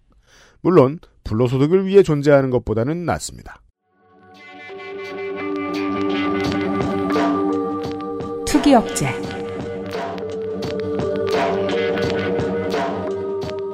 주요한 기본소득당의 투기 억제책은 역시 기본소득과 연결된 기본소득을 실시하기 위해 확대되는 토지세입니다. 현행 종부세는 폐지한다는 점에서 강남 서초 유권자들이 한번 슥, 오! 하고 봤을 수 있지만 실망할 것입니다. 실제로는 아파트도 포함할 것입니다. 그렇다면 이것은 현행 종부세가 좀 더 나아 보이게 만들기 위한 착시 효과를 노린 그럴 것일까요? 수도 있습니다. 그러니까 이게 심각한 디셉션이 이거잖아요. 토지세라고 했는데 아파트에도 세금을 걷어가요. 땅을 딛고 있으면 토진이라. 이런 얘기예요, 지금. 그러면은 그거는 100층이면은 100층에 대한 토지세일까요? 음. 오, 용적률을 올리면 대박이구만. 때려 맞는구만. 2000% 늘리겠다는 사람이 있었죠. 잠시 후에 이거 다시 한번 말씀드릴게요. 적어도 지금까지 나와 있는 공약과 후보의 이야기들을 종합해 보면 이 캠프는 토지와 건물을 구분하지 않고 있습니다. 발이 닿으면 그것은 땅이다. 그니까요. 그러니까 그러면 이제 강남 서초에 있는 사람들은 이 망할 중력 이러면서 좀, 좀 떠오를 수 없나? 그렇게 해가지고 한 3년 지나니까 강남에서 무중력 아파트가 생기는 거예요. 그렇죠. 제가 부동산 정책을 봤으니까, 그러니까 부동산 가격의 주범이 건물값이 아니라 이제 땅값이다. 그러니까 강남을 많이 상상한 것 같아요. 네. 땅값이라고 이야기를 하고 이 종합 부동산세는 땅값을 잡는 데에 적절하지 않아요. 이건 제가 쓴 게 아니라 오준호 후보가 자기 출마의 변에 썼습니다. 네. 이렇게 썼어요. 그래서 그건 땅 값과는 조금 관련성이 부족하거든요. 예. 그래서 토지 이익 다 함께 이 플랜으로 토지 공유와 그리고 그러니까 기승전 기본소득으로 가는 거예요. 그래서 토지를 공유하고 그 토지세 기본소득으로 이 부동산에서 발생한 이익을 다시 국민에게 돌리겠다라는 그런 공약이어서 그럼 어떻게 하냐? 그러니까 한국 토지 은행을 설립을 해서 뭐 부동 그리고 그 이익을 예. 돌리면 10%는 일단 뺏어. 그렇죠. 그래서 계속 이제 어쨌든 다 모든 것은 기본 소득으로 향해 가는 네. 예, 그런 부동산 정책이기도 하고요. 그 토지 은행이 설립되는 대신 LH가 없어지더라고요. 네. 네. 아니 성공하는 정치 조직은 포퓰리스트의 면모를 갖춰야 되잖아요. 그 점에서 과거에 한 몸이었다 떨어진 어, 정말 달라서 떨어진 현 노동당의 이백윤 후보 캠프하고 비교를 해봤을 때 포퓰리즘의 측면에 있어서 좀 더 그러니까 더 나은 음. 측면들이 많이 보입니다. 예를 들면 이런 겁니다. 개발 이익 환수제도 정비합니다. 민간 사업자의 이윤을 제한하고 개발 부담금 부담률 상향을 해서 개발 이익을 국가가 더 많이 환수한다는 공약입니다. 이건 1, 2번을 겨냥한 거죠. 이 문제로 홍역을 겪은 1, 2번 캠프가 어떤 공약을 냈을지 저희 방송을 계속 들어주시고요.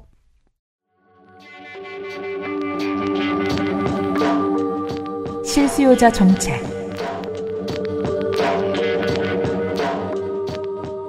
공공임대주택 비율 15% 달성이 목표라고 합니다. 그래도 전 이 정도면 현실적이라고 생각합니다. 더 늘리면 더 늘리는 대로 재정 부담 문제에 크게 직면할 수도 있습니다. 미래의 정부가. 최저 주거 기준을 현행 우도 주거 기준? 오타죠. 아, 그게 아닐 건데요? 왜냐면 제주도 우도인데 그러면 그 주거 기준에 맞추자면 다 집 앞에 귤, 막걸리, 막걸리. 땅콩 막걸리. 검은 돌, 집 앞에 물이 없으니까 붉은 해, 해자를 파야 하고 우도 주거 기준. 제 기억에 거기 짬뽕이 맛있어요. 이게 뭐의 오타일까? 우도 주거 기준이. 제가 뭐냐면- 크로스 해봐야 되는데. 뭐냐면 저도 안 유도 나오네요? 주거 기준이에요. 아, 이게 또 어려운 얘기 공부하느라고 또 오타 막난데 못 봤잖아. 최저 주거 기준을 현행 유도 주거 기준으로 확대시킨다는 공약. 어려운 말이니까 설명이 좀 필요합니다. 음. 이 의미를 이해하려면 지난 겨울 언론이 만들어낸 꽁트 하나를 기억할 필요가 있습니다. 12월 11일 문 대통령이 경기도 화성시 행복주택단지를 방문했었더랬지요. 여기서 변창흠 토지주택공사 사장이 이 집이 13평이라고 대통령에게 소개했는데 잘못 소개했지요. 주거 전용 면적이 13평이고 일반적으로 사람들이 집 보러 갈 때 소개받는 공급 면적 기준으로 그 집은 21평형이었습니다. 이 집을 보고 문 대통령은 가족이 많아지고 생활 수준이 높아지면 보다 높은 수준의 주거를 해야 할 수 있으니 그에 맞는 임대주택을 만들라고 했고 여기에 대해서 김현미 장관이 이번에 60제곱미터랑 85제곱미터까지 임대주택을 지을 건데 그러면 아이가 둘인 가구도 임대주택에서 살 수 있다고 말합니다. 이 상황이 실제인데 언론이 이걸 문 대통령이 13평짜리 집에서 4인 가구가 살 수 있겠네 허허허 했다는 거짓말을 만들어 뿌렸고 청와대가 수습, 수습에 나설 때는 이미 온 집안의 바퀴벌레가 그득해진 뒤였지요. 이 가짜뉴스와 무관하게 국토교통부는 여기에서 개선할 점 하나를 찾아냅니다. 그것이 유도 주거 기준의 공고입니다. 국법으로는 최저 주거 기준이라는 게 있고 이걸 어기면 불법입니다.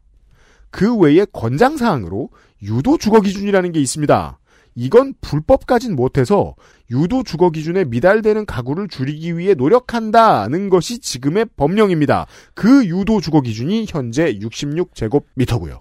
그러니까 게임으로 치면은 최저 주거 기준은 최소 사양이고요. 1렙, 네, 아, 최소 사양이죠. 네. 네, 유도 주거 기준은 권장 사양입니다. 펜티엄, 셀러론, 음, 이런 거죠. 그보다는 그래픽 카드. 근데 이제 유도 주거 기준은 1030, 음, i3 이 정도인 겁니다. 그런데 그 유도 주거 기준을 법령이 헐렁하니까 국토부가 한동안 공고를 안 한 거예요. 국토부가 열심히 홍보를 안 했기 때문에 LH도 쌩을 까죠.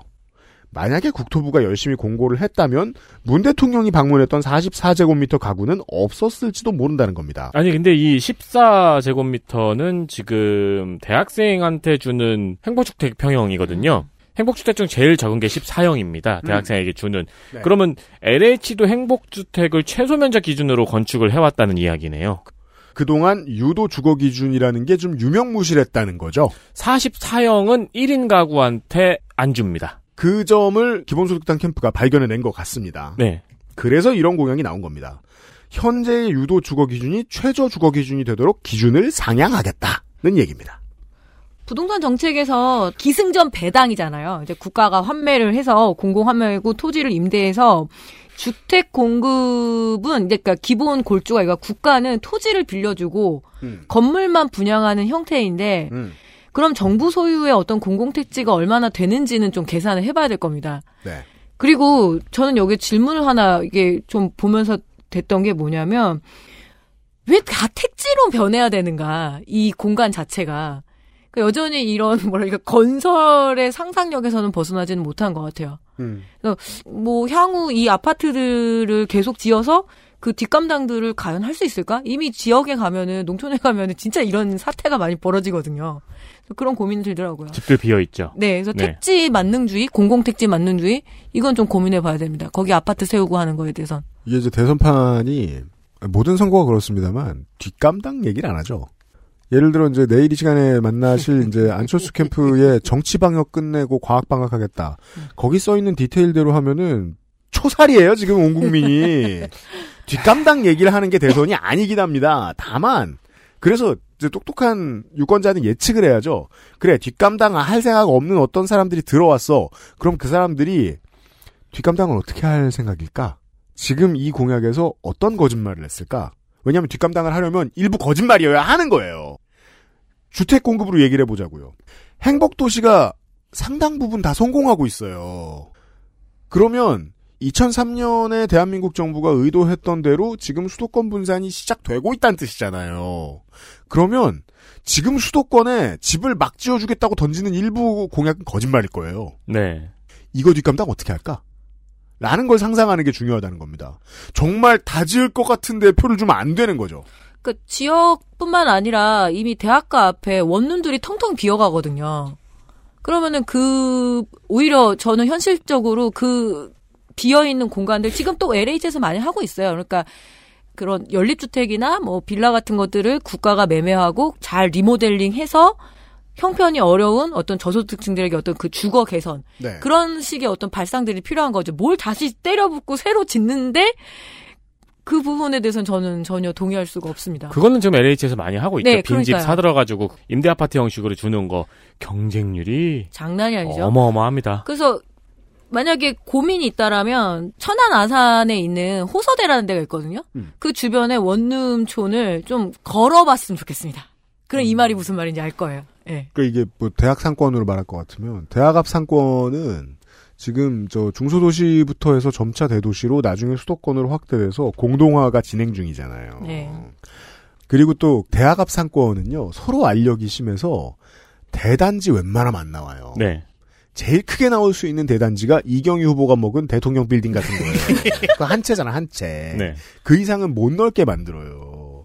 그럼 거기서 생각할 수 있는 건 공공주상복합이 아닌 이상 그리고 거기 살 필요가 없는 사람들도 많잖아요. 대학은 보통 좀 떨어진 데 있기 때문에 나머지는 결국 대학이 벤처로 쓸 수 있는 어떤 건물일 거라고 생각하거든요. 그게 예전 서울시장 때는 그 아이디어가 적극 반영되는 경우들이 많았는데 지금은 전국 단위의 정치인들 중에서 그런 모습을 보여주는 사람들이 좀 부족해 보입니다. 땅 어떻게 쓰느냐에 대한 그냥 아무 소리를 해봤습니다. 자, 인양반들은 기후위기 문제를 제외하면 어, 거의 대부분의 공약은 내치의 문제입니다. 외교 국방 안보 섹션을 생략합니다. 환경, 기호 5번 기본소득당 오준호 환경공약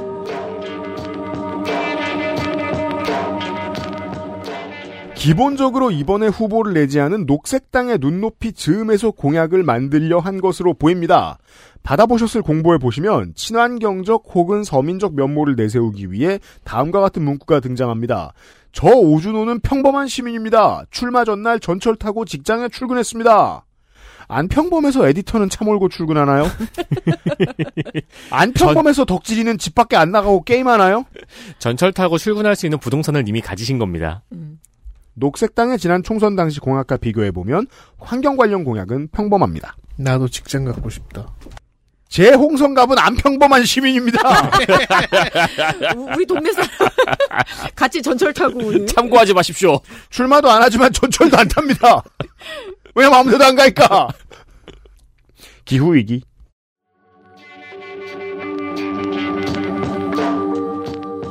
기후 위기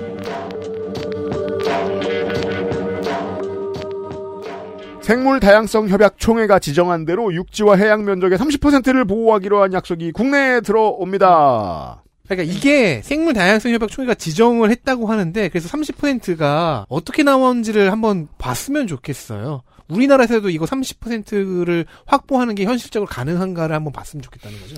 이게 한국 입장에서 보면 겁나 치사하죠. 왜냐면 우린 다른 데보다 해양 면적이 넓잖아요. 네. 따라서 국가의 영역에 들어오는 영해와 배타적 경제 수역이 아닌 공해가 문제가 됩니다. 그래서 공해는 더럽혀진 얘기했잖아요. 아니라 예. 영해랑 배타적. 경제 수역 빼고 나머지 가운데 있는 더 시퍼런 바다. 음. 근데 거기는 이게 이제 국가별로 이제 모여서 총회를 했다. 근데 영해랑 배타적 경제 수용 내 30%를 정해라. 라고 했는데 반대하는 사람도 있을 거 아니에요. 공해로만 하면 안 되나요? 그럼 지들은 아무것도 안 해도 되는 거 아니에요. 이거 어떻게 되는지가 살짝 궁금하고요. 그 다음은 거래 금지 대상 생물을 확대하고 현재 공영동물원은 야생동물 구조 및 치료시설 혹은 쉼터로 전환합니다. 이 발전은 5년 내로는 불가능합니다. 5년 내로 하는 건 사람과 동물에게 모두 잔인합니다. 다만 캠프도 5년 내에 하겠다고 하는 것 같진 않습니다. 그리고 공영동물원에서 야생화 훈련에 결국 실패한 동물들은 어떻게 해야 될까요? 걔네들을 한 번에 야생으로 볼- 돌려보내진 않죠. 야생화 보- 훈련에 결국 실패하는 게 걔네들은 데리고 있어야죠. 어? 근데 이제 동물의 수명이 길지 않으니까 그게 critical한 문제는 그러니까 아니라서 이제- 비판점이 되진 않을 것 같아요. 네, 저도 이게 그냥 비판만 할 수는 없는 게 만약에 이런 방식으로 동물원을 해체하는 모델을 처음으로 대한민국이 만들겠다라고 음. 생각을 하면 이거는 생각보다 많은 국가 돈이 들어갑니다. 제가 아까 앞에 저 동물권 관련해서 말씀드렸던 이유가 새로운 직업들이 필요하거든요. 네. 아 미국에서 등장 가끔 등장하는 야생동물 구조원 그러니까 야생 동물을 구조만 하는 게 아니죠. 로드킬 당한 시체도 치우고 왜냐하면 생태계 관리사가 필요한 거예요. 네, 네, 거의 그런 되면. 직업 네. 아니, 그러니까 어쨌든 인간은 동물을 위해서라도 동물을 잡아가지고 동물을 데리고 실험을 해보고 연구를 해봐야 되잖아요. 네. 근데 거기서 이제 동물원을 빼버린다는 거면은 다른 시스템이 들어와야 되는 거잖아요. 그렇죠. 네. 네. 그러니까 어떤 연구는 동물을 잡아서 3일 보고 풀어주는 연구도 있겠지만 동물의 일생을 지켜봐야 되는 연구도 분명히 있잖아요. 그렇죠. 거기엔 다른 시스템이 들어가야 된다는 거죠. 양현영 의원이 허황되다고 욕먹었던 원자력 연구 노동자들을 다 그린 뉴딜로 전환시킬 수 있다. 그 사람들의 직장을. 실제로 그게 돼야 돼요. 그게 안 될 것 같아서 양현영 의원은 욕을 먹은 거거든요. 음. 그게 돼야 이것도 정착될 겁니다. 자, 기후 위기 관련해서 뭐 음, 요즘 많이 유행하는 말이죠. 그린 워싱이라는 말이 있습니다. 그린워싱. 예, 그러니까 어, 마치 이렇게 환경적인 것 같긴 하지만 그냥 그 세탁한 거죠. 돈 세탁처럼. 그러니까 얼른 환경 들었을 세탁. 때는 예. 이제 그 풀떼기를 넣어서 흰 티를 빠는 것 같은 느낌이지만. 그렇죠. 저 대학교 때는 가장 대표적인 사례로 그 유한 땡벌리를 이야기했거든요. 예, 그렇죠. 예, 예. 그러니까 가장 자연을 보호하는 기업처럼 사람들은 생각하고 있지만 가장 많은 나무를 베는 그, 우리강산 푸르게 푸르게. 네. 예. 네. 그래서 이제 그린워싱 말고 그린 뉴딜 정책을 뭐 추진하겠다라고 하는데 2030년까지 온실가스 배출량을 50%를 감소시키기 위해 탄소세를 도입한다. 지금 NDC에서 한국이 2030까지 40%를 감소시킨다고 하는데 이 부분도 너무 많다. 막 이러면서 지금 산업계가 이제 그 뭐랄까 반발이 심한데 50 안철수 후보도 반발이 심합니다. 네, 그래서 50%까지 감소시키기 위한 플랜은 사회 갈등으로도 비화될 부분들이 분명히 있습니다. 이제는 환경 네. 문제가 정치적 의제뿐만 아니라 어떤 삶의 중심으로 들어왔기 때문에 속도를 어떻게 조절하느냐에 그렇죠. 따라서 큰 싸움이 납니다. 그래서 탄소세를 그래서 50%를 줄이고 여기서 탄소세를 도입을 해요. 그리고 이 탄소세는 어디로 갈까요? 기본 소득으로 가야 어, 되죠. 그렇죠. 네. 예, 그래서 연 100만 원으로 지급하겠다는 건데 공약이 다 이제 기승전 기본 소득이다 보니까 근데 막 혁신적인 기술이 나와 가지고 네. 진짜 기업들이 탄소를 확 줄여 버렸어요. 예. 네. 그럼 기본 소득은 못 받네요. 예. 그렇지 탄소세가 안 고치니까. 그러니까요. 그래서 지금 온실가스 1톤당 탄소세를 2023년에는 6만 원을 준대요. 발전시설 얘기를 하면서 갑시다.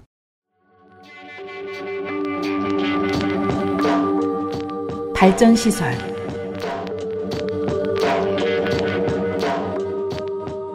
자, 어, 농축산이 지금 앞에 살짝 얘기한 대로 이게 다 기본소득으로 연결되어집니다. 일단 핵발전 위험세가 등장합니다. 우라늄과 해결료 사용을 위한 재처리 과정에 소모되는 비용을 산정해서 1kW 시당 60원을 비례로 발전량에 직접 부과합니다. 즉, 전기요금 원가에서 기본소득을 위한 비용을 가져간다는 겁니다. 뭐, 좋게 보면, 전기요금에 포함되는 세금은 현재 기준으로 대한민국이 세계에서 가장 낮은 편이긴 합니다. 여기에 환경 부담금은 추가되는 게 좋습니다. 다만 일본의 소비세 논쟁에서 보시듯이 세금이 낮거나 없는 나라일수록 새로 만들자고 하면 조세 저항이 격렬합니다. 100원에서 110원이 되는 건 그러려니 하는데 1원에서 2원 되는 건 저항이 격렬합니다. 왜냐하면 음. 전자는 10%고 후자는 음. 100%니까요. 향후에 누가 집권하든 걱정해야 할 문제이긴 합니다. 좋은 신호입니다. 또 하나, 에너지에 대한 세금은 보통 환경부담금이 되어야 되는데, 이걸 기본소득으로 돌린다는 것도 좀 이상합니다. 네, 그 저도 그게 되게 이상했어요. 그러면 기본소득을 받기 위해서 환경 부담은 계속 있어야 되는 건가? 뭐 이런 이런 생각까지는 했고요. 아, 그러니까 집권을 했어요. 네. 한참 시간이 지나가서 사람들이 적응이 됐어. 그러면은 사람들이 깨달은 거지. 환경이 파괴되고 기본소득을 받았다. 탄소가 많이 배출될수록 우리의 기본소득이 높아지는 거야. 그니까요. 그래가지고 환경을 파괴하고 탄소를 많이 배출하는 기업의 선호도가 올라가는 거죠. 아마 캠프 측은 그건 30년 뒤에 생각해봐도 된다라는 정도의 대답을 준비했을 수도 있습니다. 실제로는 그러지 않겠죠. 근데 우리 같은 이제 궁금해하는 사람들이 이제 이걸 어디에서 도대체 빼올 거냐, 탄소에서 빼오는 거야? 이제 이런 고민을 하게 됐던 그런 공약입니다. 네. 참고로 지금 발의에서 계류되어 있는 그 탄소세 법안에 따르면은 탄소세가 1톤당 8만 원씩 부과하고 음. 계산에 따르면 이제 월 8만 원 정도가 지급될 거라고 하는데 그래서 2026년을 기준으로 하면 국민 1인당 연 100만 원의 탄소 배당을 지급하겠다는 건데요. 네. 그러니까 이게 그러니까 저는 되게 이해를 못했던 공약인 거죠. 네. 줄여나가야 되는데 돈을 그죠. 받기 위해서는 더 많이 배출해야 되나? 그, 그러니까요. 네, 그래서 네. 그 고민이 계속됩니다. 그니까 말입니다. 환경 부담금이었던 항목이 현금 복지가 된다. 현금 복지가 싫다고 생각해 본 적 한 번도 없는데. 그럼 어떤 경제지는 그거 분석할 거예요. 내 탄소 배당 중 가장 높은 퍼센테이지를 차지한 기업은? 그니까요, 막. 영풍 재련소. 그러니까요. 고마워하고 막. 어떤 할아버지가 막 일부러 오염시키고 막. 가가지고 새벽에. 주식회사면 주가 올라가고 자원순환.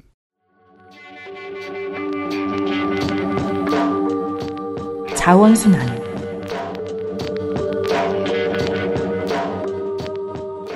폐기물 처리와 재활용 산업에 대한 투자를 많이 하겠다고 합니다. 청소, 폐기물, 소각, 음식물 쓰레기에 대한 운영 관리를 국가가 책임지도록 하는 환경시설 관리청을 신설합니다. 자원회수시설 노동자의 안전과 보건도 국가가 책임지겠다고 합니다. 이는 관련 업체에 종사하는 분들이 지자체 하청업체인데 보통은 요즘은 네. 국영 소속으로 전환된다는 걸 의미하죠. 저도 기쁘게 찬성합니다. 이거 지금 그냥 국가가 하는 줄 아는 분들도 되게 많아요. 네. 되게 많이 외주화 돼 있는데 네. 거의 다 외주죠, 이제. 네. 다만 이 한 판의 싸움만으로도 보수 매체와 5년 내내 심심하지 않을 정도의 전쟁이 나겠죠. 장기적으로는 보수 언론이 열심히 하고 있는 20대 청년 보수화에도 크나큰 단초를 제공할 수 있을 것 같습니다. 보관이 있길 바랍니다. 배달 및 프랜차이즈 업계의 일회용 용기를 규격화합니다. 이게 그나마 가장 현실적입니다. 아, 이거는 정말 정리하기 편하겠네요. 네. 이건 진짜로 프로토콜이 필요합니다. 네. 우리가 말이에요. 짬뽕을 시킵니다. 흰색 그릇이 옵니다. 마음이 무거워요. 이건 쓰레기니까. 그리고 빨리 먹고 좀 씻으려고 해서 그냥 먼저 들이붓습니다. 그릇에. 그럼 빨리 씻으면 어떻게 흰색이 되는 경우도 간혹 있어요. 근데 그때 짜증납니다. 왜냐면은 골이 너무 복잡하게 생겨가지고. 그렇죠. 설거지를 못 하잖아요. 네. 그, 그 골은 왜 있는 거야? 나 골탕 먹이려고? 아니죠. 쌓아놓기 좋게 하려고 있는 거죠. 돌아가지 않으라고. 예. 그런 프로토콜이 하나라면 해볼만 합니다. 좋은 징검다리가 되겠죠. 기업의 플라스틱 사용량과 감축 목표 계획을 의무화한다는 공약은 있는데요. 상당수 캠프가 내놓고 있습니다. 이걸 의무화해서 세금을 받으면 기본소득으로 변할 텐데 자원회수시설 노동자의 안전과 보건은 무슨 돈으로 책임질지도 답하길 바랍니다. 환경 관련 또 뭐 있나요? 뭐 에너지 전환 관련한 로드맵을 이제 이행하겠다라고 이야기를 해서 근데 요게 제가 가능할까 지금 2022년인데 왜냐면 자세한 얘기가 없더라고요. 예, 2030년까지 석탄 화력 발전을 폐기한다고 합니다. 그러면은 아이고야 어떡하나? 이거 이제 제가 뭐랄까 장기적으로는 중장기적으로는 이 어떤 그 화석 연료에 기반하는 체계를 바꿔야 되긴 하지만 2030년은 좀 빠른 것 같고요. 네. 네. 그리고 이제 재생에너지 발전 비중을 30%까지 늘리겠다라고 하는데 제가 다른 후보에서도 얘기하겠지만 이 재생에너지 듣기에는 참 좋거든요. 네.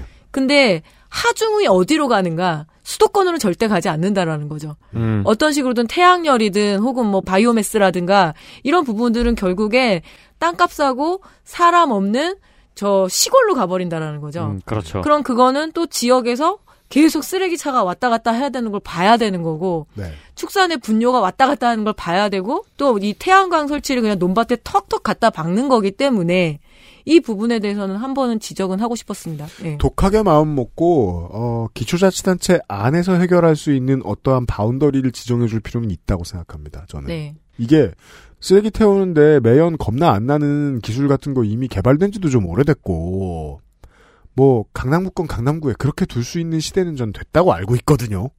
그리했으면 좋겠습니다. 그리고 수소 전기차 공급을 확대하기 위해서 확대하고 또 2030년 그러니까 이게 NDC 2030 때문에 계속 이 워딩을 갖다 쓰는 거죠. 그래서 2030년까지 경유차 제로를 이제 시행하겠다라는 그 정책이 있네요. 그 어 그 수많은 그 트럭들을 어떡하지? 이런 거는 이제 제 그냥 상상이었습니다. 네. 아마 뭐 국제 협약에 의해서 지금 이런저런 약속들로 인해서 대부분의 국가가 35년 정도까지는 네. 디젤차를 모두 없애는 걸로 알고 있긴 합니다. 정치로 넘어가겠습니다. 정모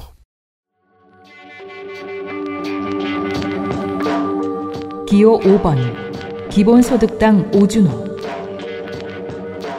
정무공약 정치와 조직 개혁 안에 있어서 가장 마음에 드는 것은 정치, 검찰, 경찰 개혁과는 거리가 먼 기재부 이야기입니다. 기재부로부터 예산 편성권을 떼어버리는 정부 조직법 개정이 눈에 확 들어옵니다. 생각하면 이게 안 되면 어, 이 당이 하고 싶은 패턴의 기본소득은 이루어지지 않을 것 같기도 합니다. 정치 개혁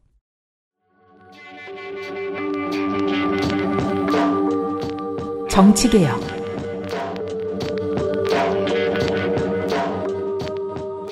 공직선거일의 유급휴일화라는 공약. 5인 이상 모든 기업은 이미 유급휴일입니다. 다만 비정규직의 경우도 유급휴일화를 하라는 내용을 담은 공약인 것으로 보입니다. 모든 사람이 접근할 수 있는 투표소 설치 의무화 공약이 있습니다. 2016년도에 민주당 유승희 의원이 발의했던 내용을 보면 승강기, 장애인 통로, 점자 블락을 모두 갖추도록 하자고 했던 적이 있네요.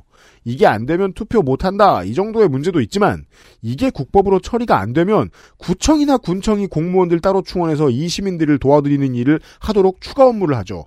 투표날에 보신 적이 있으실지도 모르겠습니다. 이 기사 아마 이번 선거에서 나올 겁니다. 저 작년에 하고 재작년에 선거할 때 엘리베이터 없는 데서 2층으로 걸어 올라가면서 그 생각했거든요. 아니나 다를까 써 있습니다. 그 전화하시면은 저 공무원이 내려온다고. 네. 웃긴 게 2층에 써 있습니다. 근데 그게 손희상 씨가 와서 말했던 거죠. 그죠? 네. 근데 그게 이제 몇 가지 사고들이 항상 있어가지고 예를 들면 공무원이 귀찮아하면서 저한테 말씀하시면 제가 찍어드리겠다는 말 한 일도 있었고 음, 맞아요. 네 그런 일들이 이게 선거마다 계속 터지고 있어요. 그런 상황에서 공무원의 죄는 25%밖에 안 돼요. 네. 시스템이 75% 잘못됐죠. 그렇죠. 자, 모든 유권자에게 기본 정치 후원금 만 원을 매년 제공합니다. 이거 또 나오네요. 바우처 제도 허경영에게 가지 않도록 하는 선거법 일부 강화가 필수로 따라와야 됩니다. 그리고 어, 그 돈은 너네한테 안 갈 가능성은 높다고요. 너무- 아니 그러니까 표는 사표 신일 때문에 안 올 텐데 네. 돈은 줄 수 있지 않니? 그니까 말입니다. 물론 그럴 수 있어요. 선거 연합 정당을 허용한다는 공약이 아주 독특합니다. 음. 저도 이게 눈에 띄더라고요. 어떻게들 해석하시나 보죠. 비례대표의 정당 간 공동 출마가 가능하도록 합니다. 이 공약이 그 어떤 정당과도 기본소득당을 달라 보이게 하는 지점입니다. 이게 되면 극우파는 아주 그냥 아비규환이겠네. 물론 다른 나라들이 실제로 많이들 하고 21세기 들어서 연립정부 구성을 약속하고 선거에 임하는 케이스가 생겨나기도 했죠. 선거 공조는 필요합니다.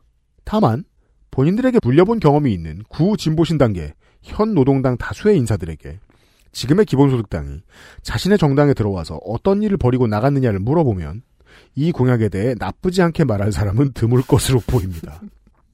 상당수의 소수정당 정치인들이 대중의 시선을 갑자기 받으면 놀라고 불쾌해하는 경우를 종종 볼 수 있습니다.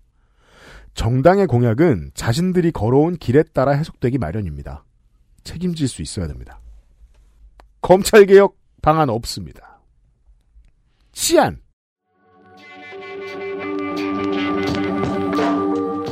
치안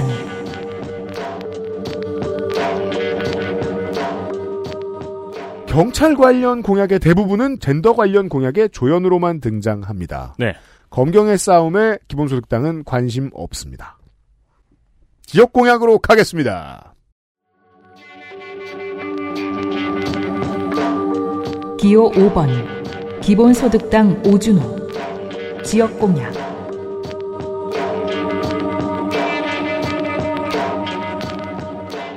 굳이 쥐어짜냈더니 두 줄 나왔습니다. 가덕도, 새만금, 서산 등을 포함한 10개의 신공항 계획을 철회합니다. 아, 그게 지역 공약이구나. 그러니까 생태계 이렇게 하면 돼요. 이렇게 하면 돼요. 그게 환경이잖아요. 예, 오늘이 지금 4리야. 이걸 보고 따라 하시면 됩니다. 저도 그, 그 얘기를 지역 공약에 넣어놨거든요. 왜냐면 넣을 게 없거든, 다른 지역 네. 공약은. 그러니까 SOC를 안 하잖아. 생태계 보증과 환경 영향 때문에 신공항을 반대하는 판에 네. 지역 개발에 우호적일 리가 없잖아요. 그리고 여러분 지역에 있는 저 펫카페 다 없어지고요. 뭐 지역 동물원 없어지고요. 지역 난 개발은 당장 중단해야 한다. 이 정도 입장만 있습니다. 어, 저는 보면서, 어, 지역 공약 없네? 가비형 개꿀? 이러고. 항공 산업을 축소합니다. 어, 이 전자는 몰라도 후자 항공산업 축소는 전 세계적인 추세인 건 맞습니다. 4대강 재자연화는 현 정부의 사업을 이어봤습니다. 제가 더 찾아낼 수 있는 지역 공약은 없었습니다. 너도 없었죠? 네, 없었습니다. 끝으로 농축수산업.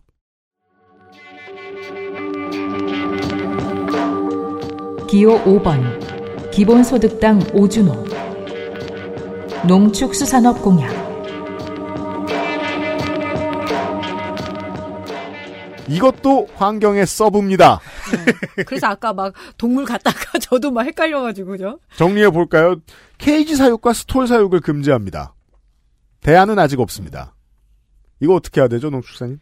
어, 이 케이지 사육이 가장 대표적인 게 이제 닭으로 상상을 하잖아요. 네. 근데 이 닭이 산란계, 알 낳는 닭이 주로 이제 케이지 사육을 하는 이유가 뭐냐면 계란을 낳았는데 얘네들이 또르르 해가지고 다 모여야지 이제 계란을 집난하기가 편하잖아요. 근데 방사를 해놓으면 계란을 물론 이제 여기서 낳으라고 해서 뭐 이렇게 일정 정도 훈련이라고 해야 되나 그 습관이 되면 낳지만 여기저기 다 낳거든요.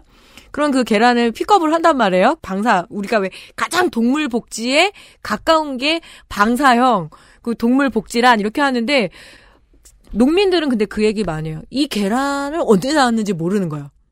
어떻게 알아요? 그거를 그러니까 구석탱이에 있는 걸 찾아냈으면 그럼 이게 썩어 있을 수도 있거든요. 그러니까 산업의 논리에서 보면은 이 케이지 사육이 어쩔 수 없는 선택이기도 한 거죠. 그 지금 같은 경우는 뭐 계란 이력제라 그래서 계란이 언제 나왔는지 그거를 번호를 찍고 그러니까 저는 쉽게는 이렇게 말씀드리고 싶어요.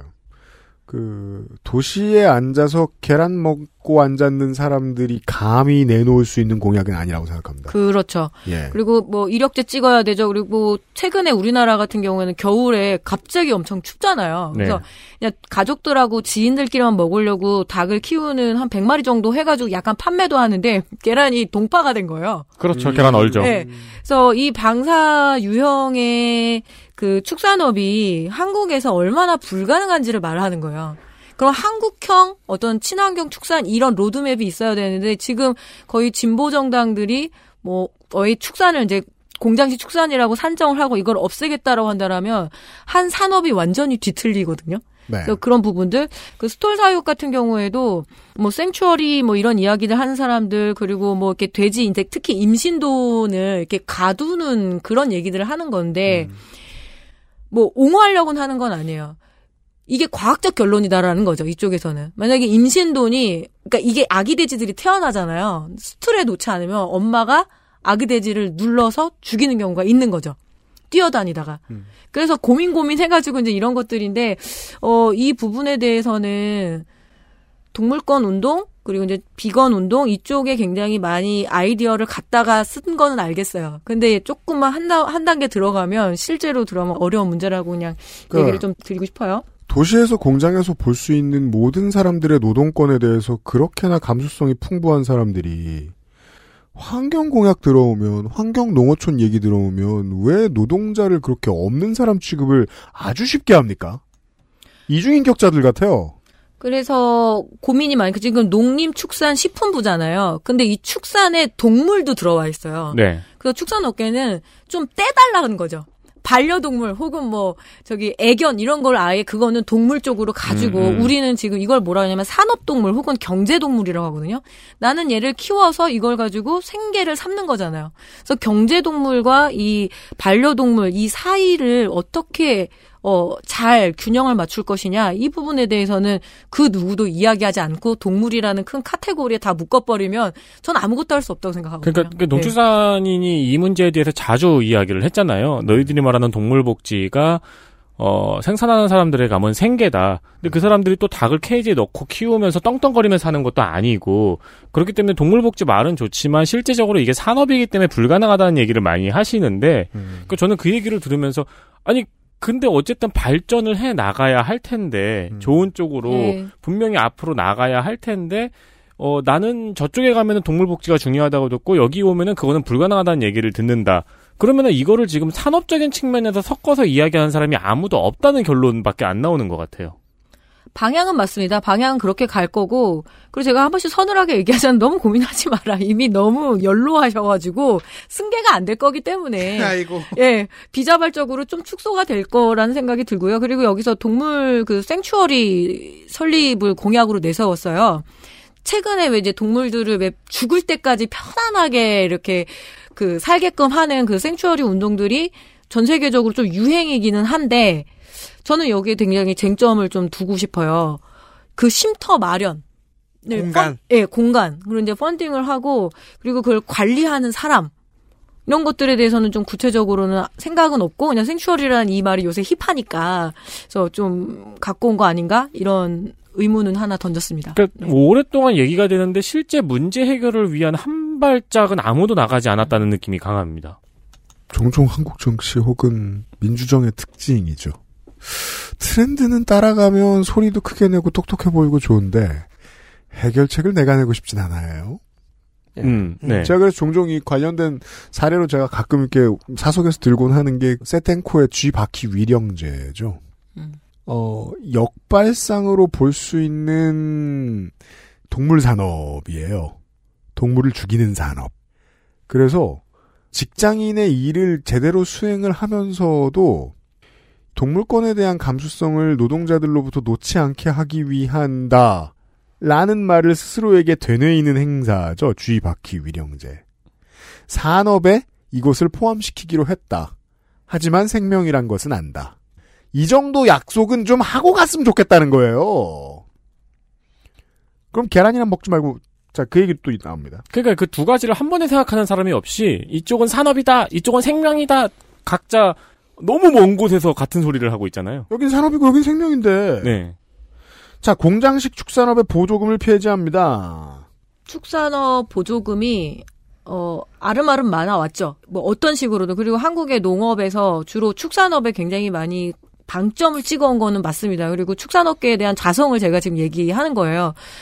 사육도수 조절을 절대로 이야기하지 않고 친환경 출산 이야기한다는 것도 모순이에요. 제가 지금 축산업계를 지금 비판하는 거거든요.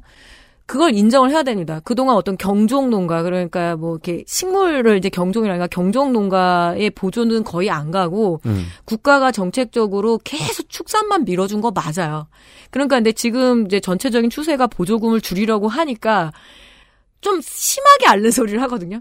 축산업을 말살시키려고 하는 것이냐. 그러니까 조금 더 디테일하게 들어가고 한다라면 요 부분들에 대해서는 그냥 보조금 폐지 거기 앞에 전사가 있어야 되는 거죠. 그동안 받아왔고 앞으로의 어떤 방향타를 맞춘다라면 그럼 이 산업을 유지하겠다라고 하는 것이 수권 정당의 이야기인 거지 이거는 캠페인 수준의 그 공약이라고 저는 얘기할 수 있을 것 같습니다. 네. 알겠습니다. 유해수산 보조금을 폐지한다고 합니다. 아직 안 끝났어요. 유류 보조금과 선박 건조 시설 개선 및 현대화 지원, 어항 신축, 어업 진흥 사업 등등 얄짤없이 폐지합니다. 농축산인 유해수산 보조금이 뭐예요? 제가 생각하기엔 그거라고 생각했어요. 그 그러니까 기름 있는 용어는 아니죠, 이거. 선박 기름. 선박에 기름 지원하는 거랑 그리고 네. 이 유해 수산 보조금이 뭐냐 이게 왜그 부위라 그러잖아요. 스티로폼 봉봉봉봉 떠 있는 거. 아, 부표. 예, 그죠. 예, 부표, 부표. 네. 그런 것들하고, 그리고 이제, 뭐, 지금은 많이 없어지긴 했지만, 김이나 이런 거 양식을 할 때 염산살포 이런 것들이 있거든요. 음. 그래서 지금 양식에서도 친환경 양식으로 변해가야 된다, 이런 이야기들은 많이 나와요. 그래서 이제 거기에 들어가는 직간접적인 보조금을 예, 이제 없애겠다 이런 얘기니까 이 공약들이 된 게 문제가 뭐냐면 물론 농축수산업의 운명이라고 생각합니다. 생뚱맞다라는 거죠. 갑자기 생뚱맞다. 갑자기 툭 튀어나와가지고 이거 뭐 어떻게 되는 거지? 이런 거죠. 그런 이야기일 것 같아요. 예. 네. 비건이 기본인 사회를 구축합니다. 저는 반대합니다. 저도 반대합니다. 의견을 밝혀야 되는 거예요. 근데 비건이 존재하고 그 중요한 한 축이고 다양성, 예. 아니, 사람이 많아지는 건 좋다고 생각해요. 근데 기본이라면은 아 저는 솔직히 말할게요. 이 문장에서 저는 약간의 차별이 느껴지거든요. 그렇죠. 네, 종차별이 육식에 느껴지죠. 대한 혐오가 요즘에 보여요. 아니 사실 그게 생각보다 오래된 트렌드인데 이 매력 있는 트렌드거든요. 예, 매력 있는 트렌드가 오래 갑니다. 이번 기본소득당에서 아마 채식 문제가 마지막으로 나올 겁니다. 그 뒤에 이제 있는 후보들은 말을 많이 하지 않는데 제가 항상 얘기해요. 안경과 고기를 좀 기억해 달라. 재난지원금이 나왔을 때 사람들은 안경을 맞추고 그리고 또 고기를 사러 정육점을 간다라는 거죠. 굉장히 충분히 먹고 사는 사회인 것 같지만 접근할 수 없는 사람들이 분명히 존재한다는 거예요. 그래서 학교에서도 예를 들어서 채식급식 얘기 한번 했잖아요. 그거 다 훈련돼 있는 사람이라고 단백질 얼마, 지방 얼마, 그래서 요 세팅을 해서 이걸 수십 년간 배- 가르쳐온 이 뭐랄까요? 그 학제도 뒤틀어야 되는 거야. 음. 네. 맞습니다. 아 저도 물론 만약에 이 인조육이라고 하죠. 네. 그 시장이 활성화되고 연구가 훌륭해져서 어 지금 현 실제 고기의 풍미의 한 60% 정도만 제어를 해도 전 그쪽으로 갈아탈 의향이 있는 사람이에요. 하지만 비건이 기본인 사회를 구축하겠다고까지 얘기하는 건 지금 시점에서는 너무 나갔다고 봅니다. BM 넥타라는 만화 아세요? 그게 뭔데요? 그 바이오밋의 BM이거든요. 음. 그래서 그러니까 무슨 생물을 만든 거야. 쓰레기를 먹고 무한 증식하는. 음. 그 다음에 그 고기를 우리가 먹는 거예요. 음. 아. 그런 미래인데 그 생물이 이 수용된 시설을 벗어나 가지고 음. 그게 쇠 돌하고 플라스틱 빼고 다 먹거든요. 아. 그래가지고 전 지구를 먹고 있는 거예요. 그 디스토피아를 다룬 만화책인데 되게 재밌어요. 음. 아 재밌겠다. 네. 그 지금 대체육 시장 많이 커지잖아요. 그래서 콩고기는 뭐 콩 그건 거고 소태아 혈청이라고 해서 태아 그러니까 임신소에서 그 태아를 가지고 계속 세포 분열을 시켜야 된다고 하더라고요. 그래서 이 문제 제기를 하는 연구자 미국에 있는 연구자인데 이 Beyond Meat로 가기 위해서 어쨌든 지금은 더 많은 임신소가 희생되고 있다. 그 얘기는 음. 저한테 굉장히 큰 충격이었습니다. 그렇게 또 비판적으로 보면 Beyond Meat 또 트렌드기 때문에 임신소가 희생이 되네요. 그러면 그건 동물 실험에도 죠 지금 현재 수준에서 그러니까요. 예. 그러니까 vegan meat를 만들기 위해서 동물 실험을 한다. 마지막 공약이 하필 이런 걸 제가 뽑아서 죄송합니다. 근데 이, 게 인간 세상인 내가 것 누구한테. 죄송해 지금. 근데 이게 인간 세상인 것 같아요. 이렇게 무언가 좋은 것을 해보려고 할 때 이것과 저것이 모순되고 이것과 저것이 충돌하고 그래서 이거를 해결하려고 하면 저것이 건드려지고 그래서 저는 농수산인한테 이런 얘기 들을 때마다 되게 크게 충격을 받고 돌아가요, 항상. 그러니까 트렌드에 맞춰서 그렇지 동물 실험 나쁘지, 그렇지 뭐 케이지 나쁘지 막 이렇게 생각하고 있다가 얘기 듣고 어 이런 상태로 집에 가게 돼요. 그렇죠. XSFM입니다.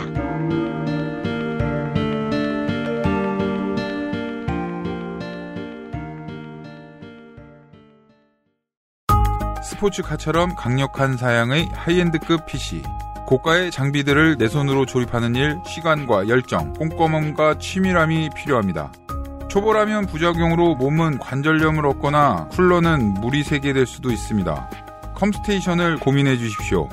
이달의 PC로도 custom 사양으로도 빠르고 견고하게 만들어 드립니다. 액세스몰과 010-8279-5568 컴스테이션을 만나보세요. 주식회사 컴스테이션 오랜만에 엄마 보고 왔더니 마음이 짠하더라고. 허리도 많이 굽어지고 주름살은 어찌 그리 많이 들었대. 그래도 전에는 머리숱 좀 많았었는데 지금은 그마저도 휑한 느끼는 거야. 엄마, 아들이 잘 챙겨드리진 못해서 죄송해요. 이제부턴 그 중 하나만이라도 제가 챙겨볼게요.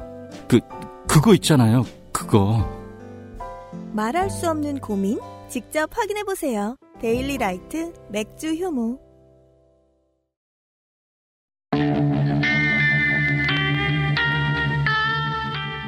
정견이 크게 다르면 갈라서는 것도 정치의 정도고 조금 다르더라도 그 차이를 좁히는 노력을 하다가 감정의 골이 깊어지면 어, 멀어질 수도 있고 그러다가 다시 만나는 것 역시 정치에서는 병가지 상사입니다.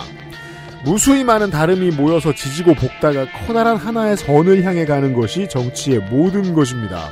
그래서 정치 집단은 모이고 흩어지고 변화하고 싸우고 화해하고 토론하고 집회하고 언론전하고 물밑 접촉하고를 끝없이 반복합니다. 그래야만 합니다. 이 과정에서 정치를 들여다보는 사람들은 다양한 견해를 내고 또한 토론하고 평가하고 반성하고 이를 토대로 또 다른 의견을 내고 토론하고를 반복하겠죠. 그리고 그 반복의 순간순간 잊지 말고 어른들은 자신의 발자국의 무게를 느끼고 항상 책임질 자세를 가지는 게 좋겠습니다. 이번 기본소득당 오준호 후보 캠프를 자세히 들여다본 저의 오늘의 견해는 다음과 같습니다. 이 정당과 이 정당을 구성하고 있는 정치인들 상당수 없어도 되겠고 없는 게 더 나은 측면도 있겠습니다. 제 이 견해도 추후에 평가받고 반성의 대상이 되겠죠. 대통령 선거 데이터 센트럴 기호 5번 기본소득당 오준호 후보 시간이었습니다. 4명의 노동자 물러갑니다. 내일 이 시간에 만나요. 고맙습니다. 내일 만나요. 플라스틱을 못 먹는 게 아니고 유리와 금속을 빼고 모든 걸 다 먹네요. 플라스틱까지. 사람도 먹을 거. 사람 먹는 게 주요 제일 맛있을 것 컨텐츠죠. 같은데 사람이. 내일 만나요. 네. 그것은 알기 싫다 특별기획 제20대 대통령 선거 데이터 센트럴.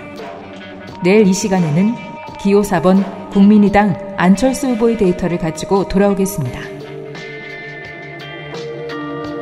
XSFM입니다. I D W K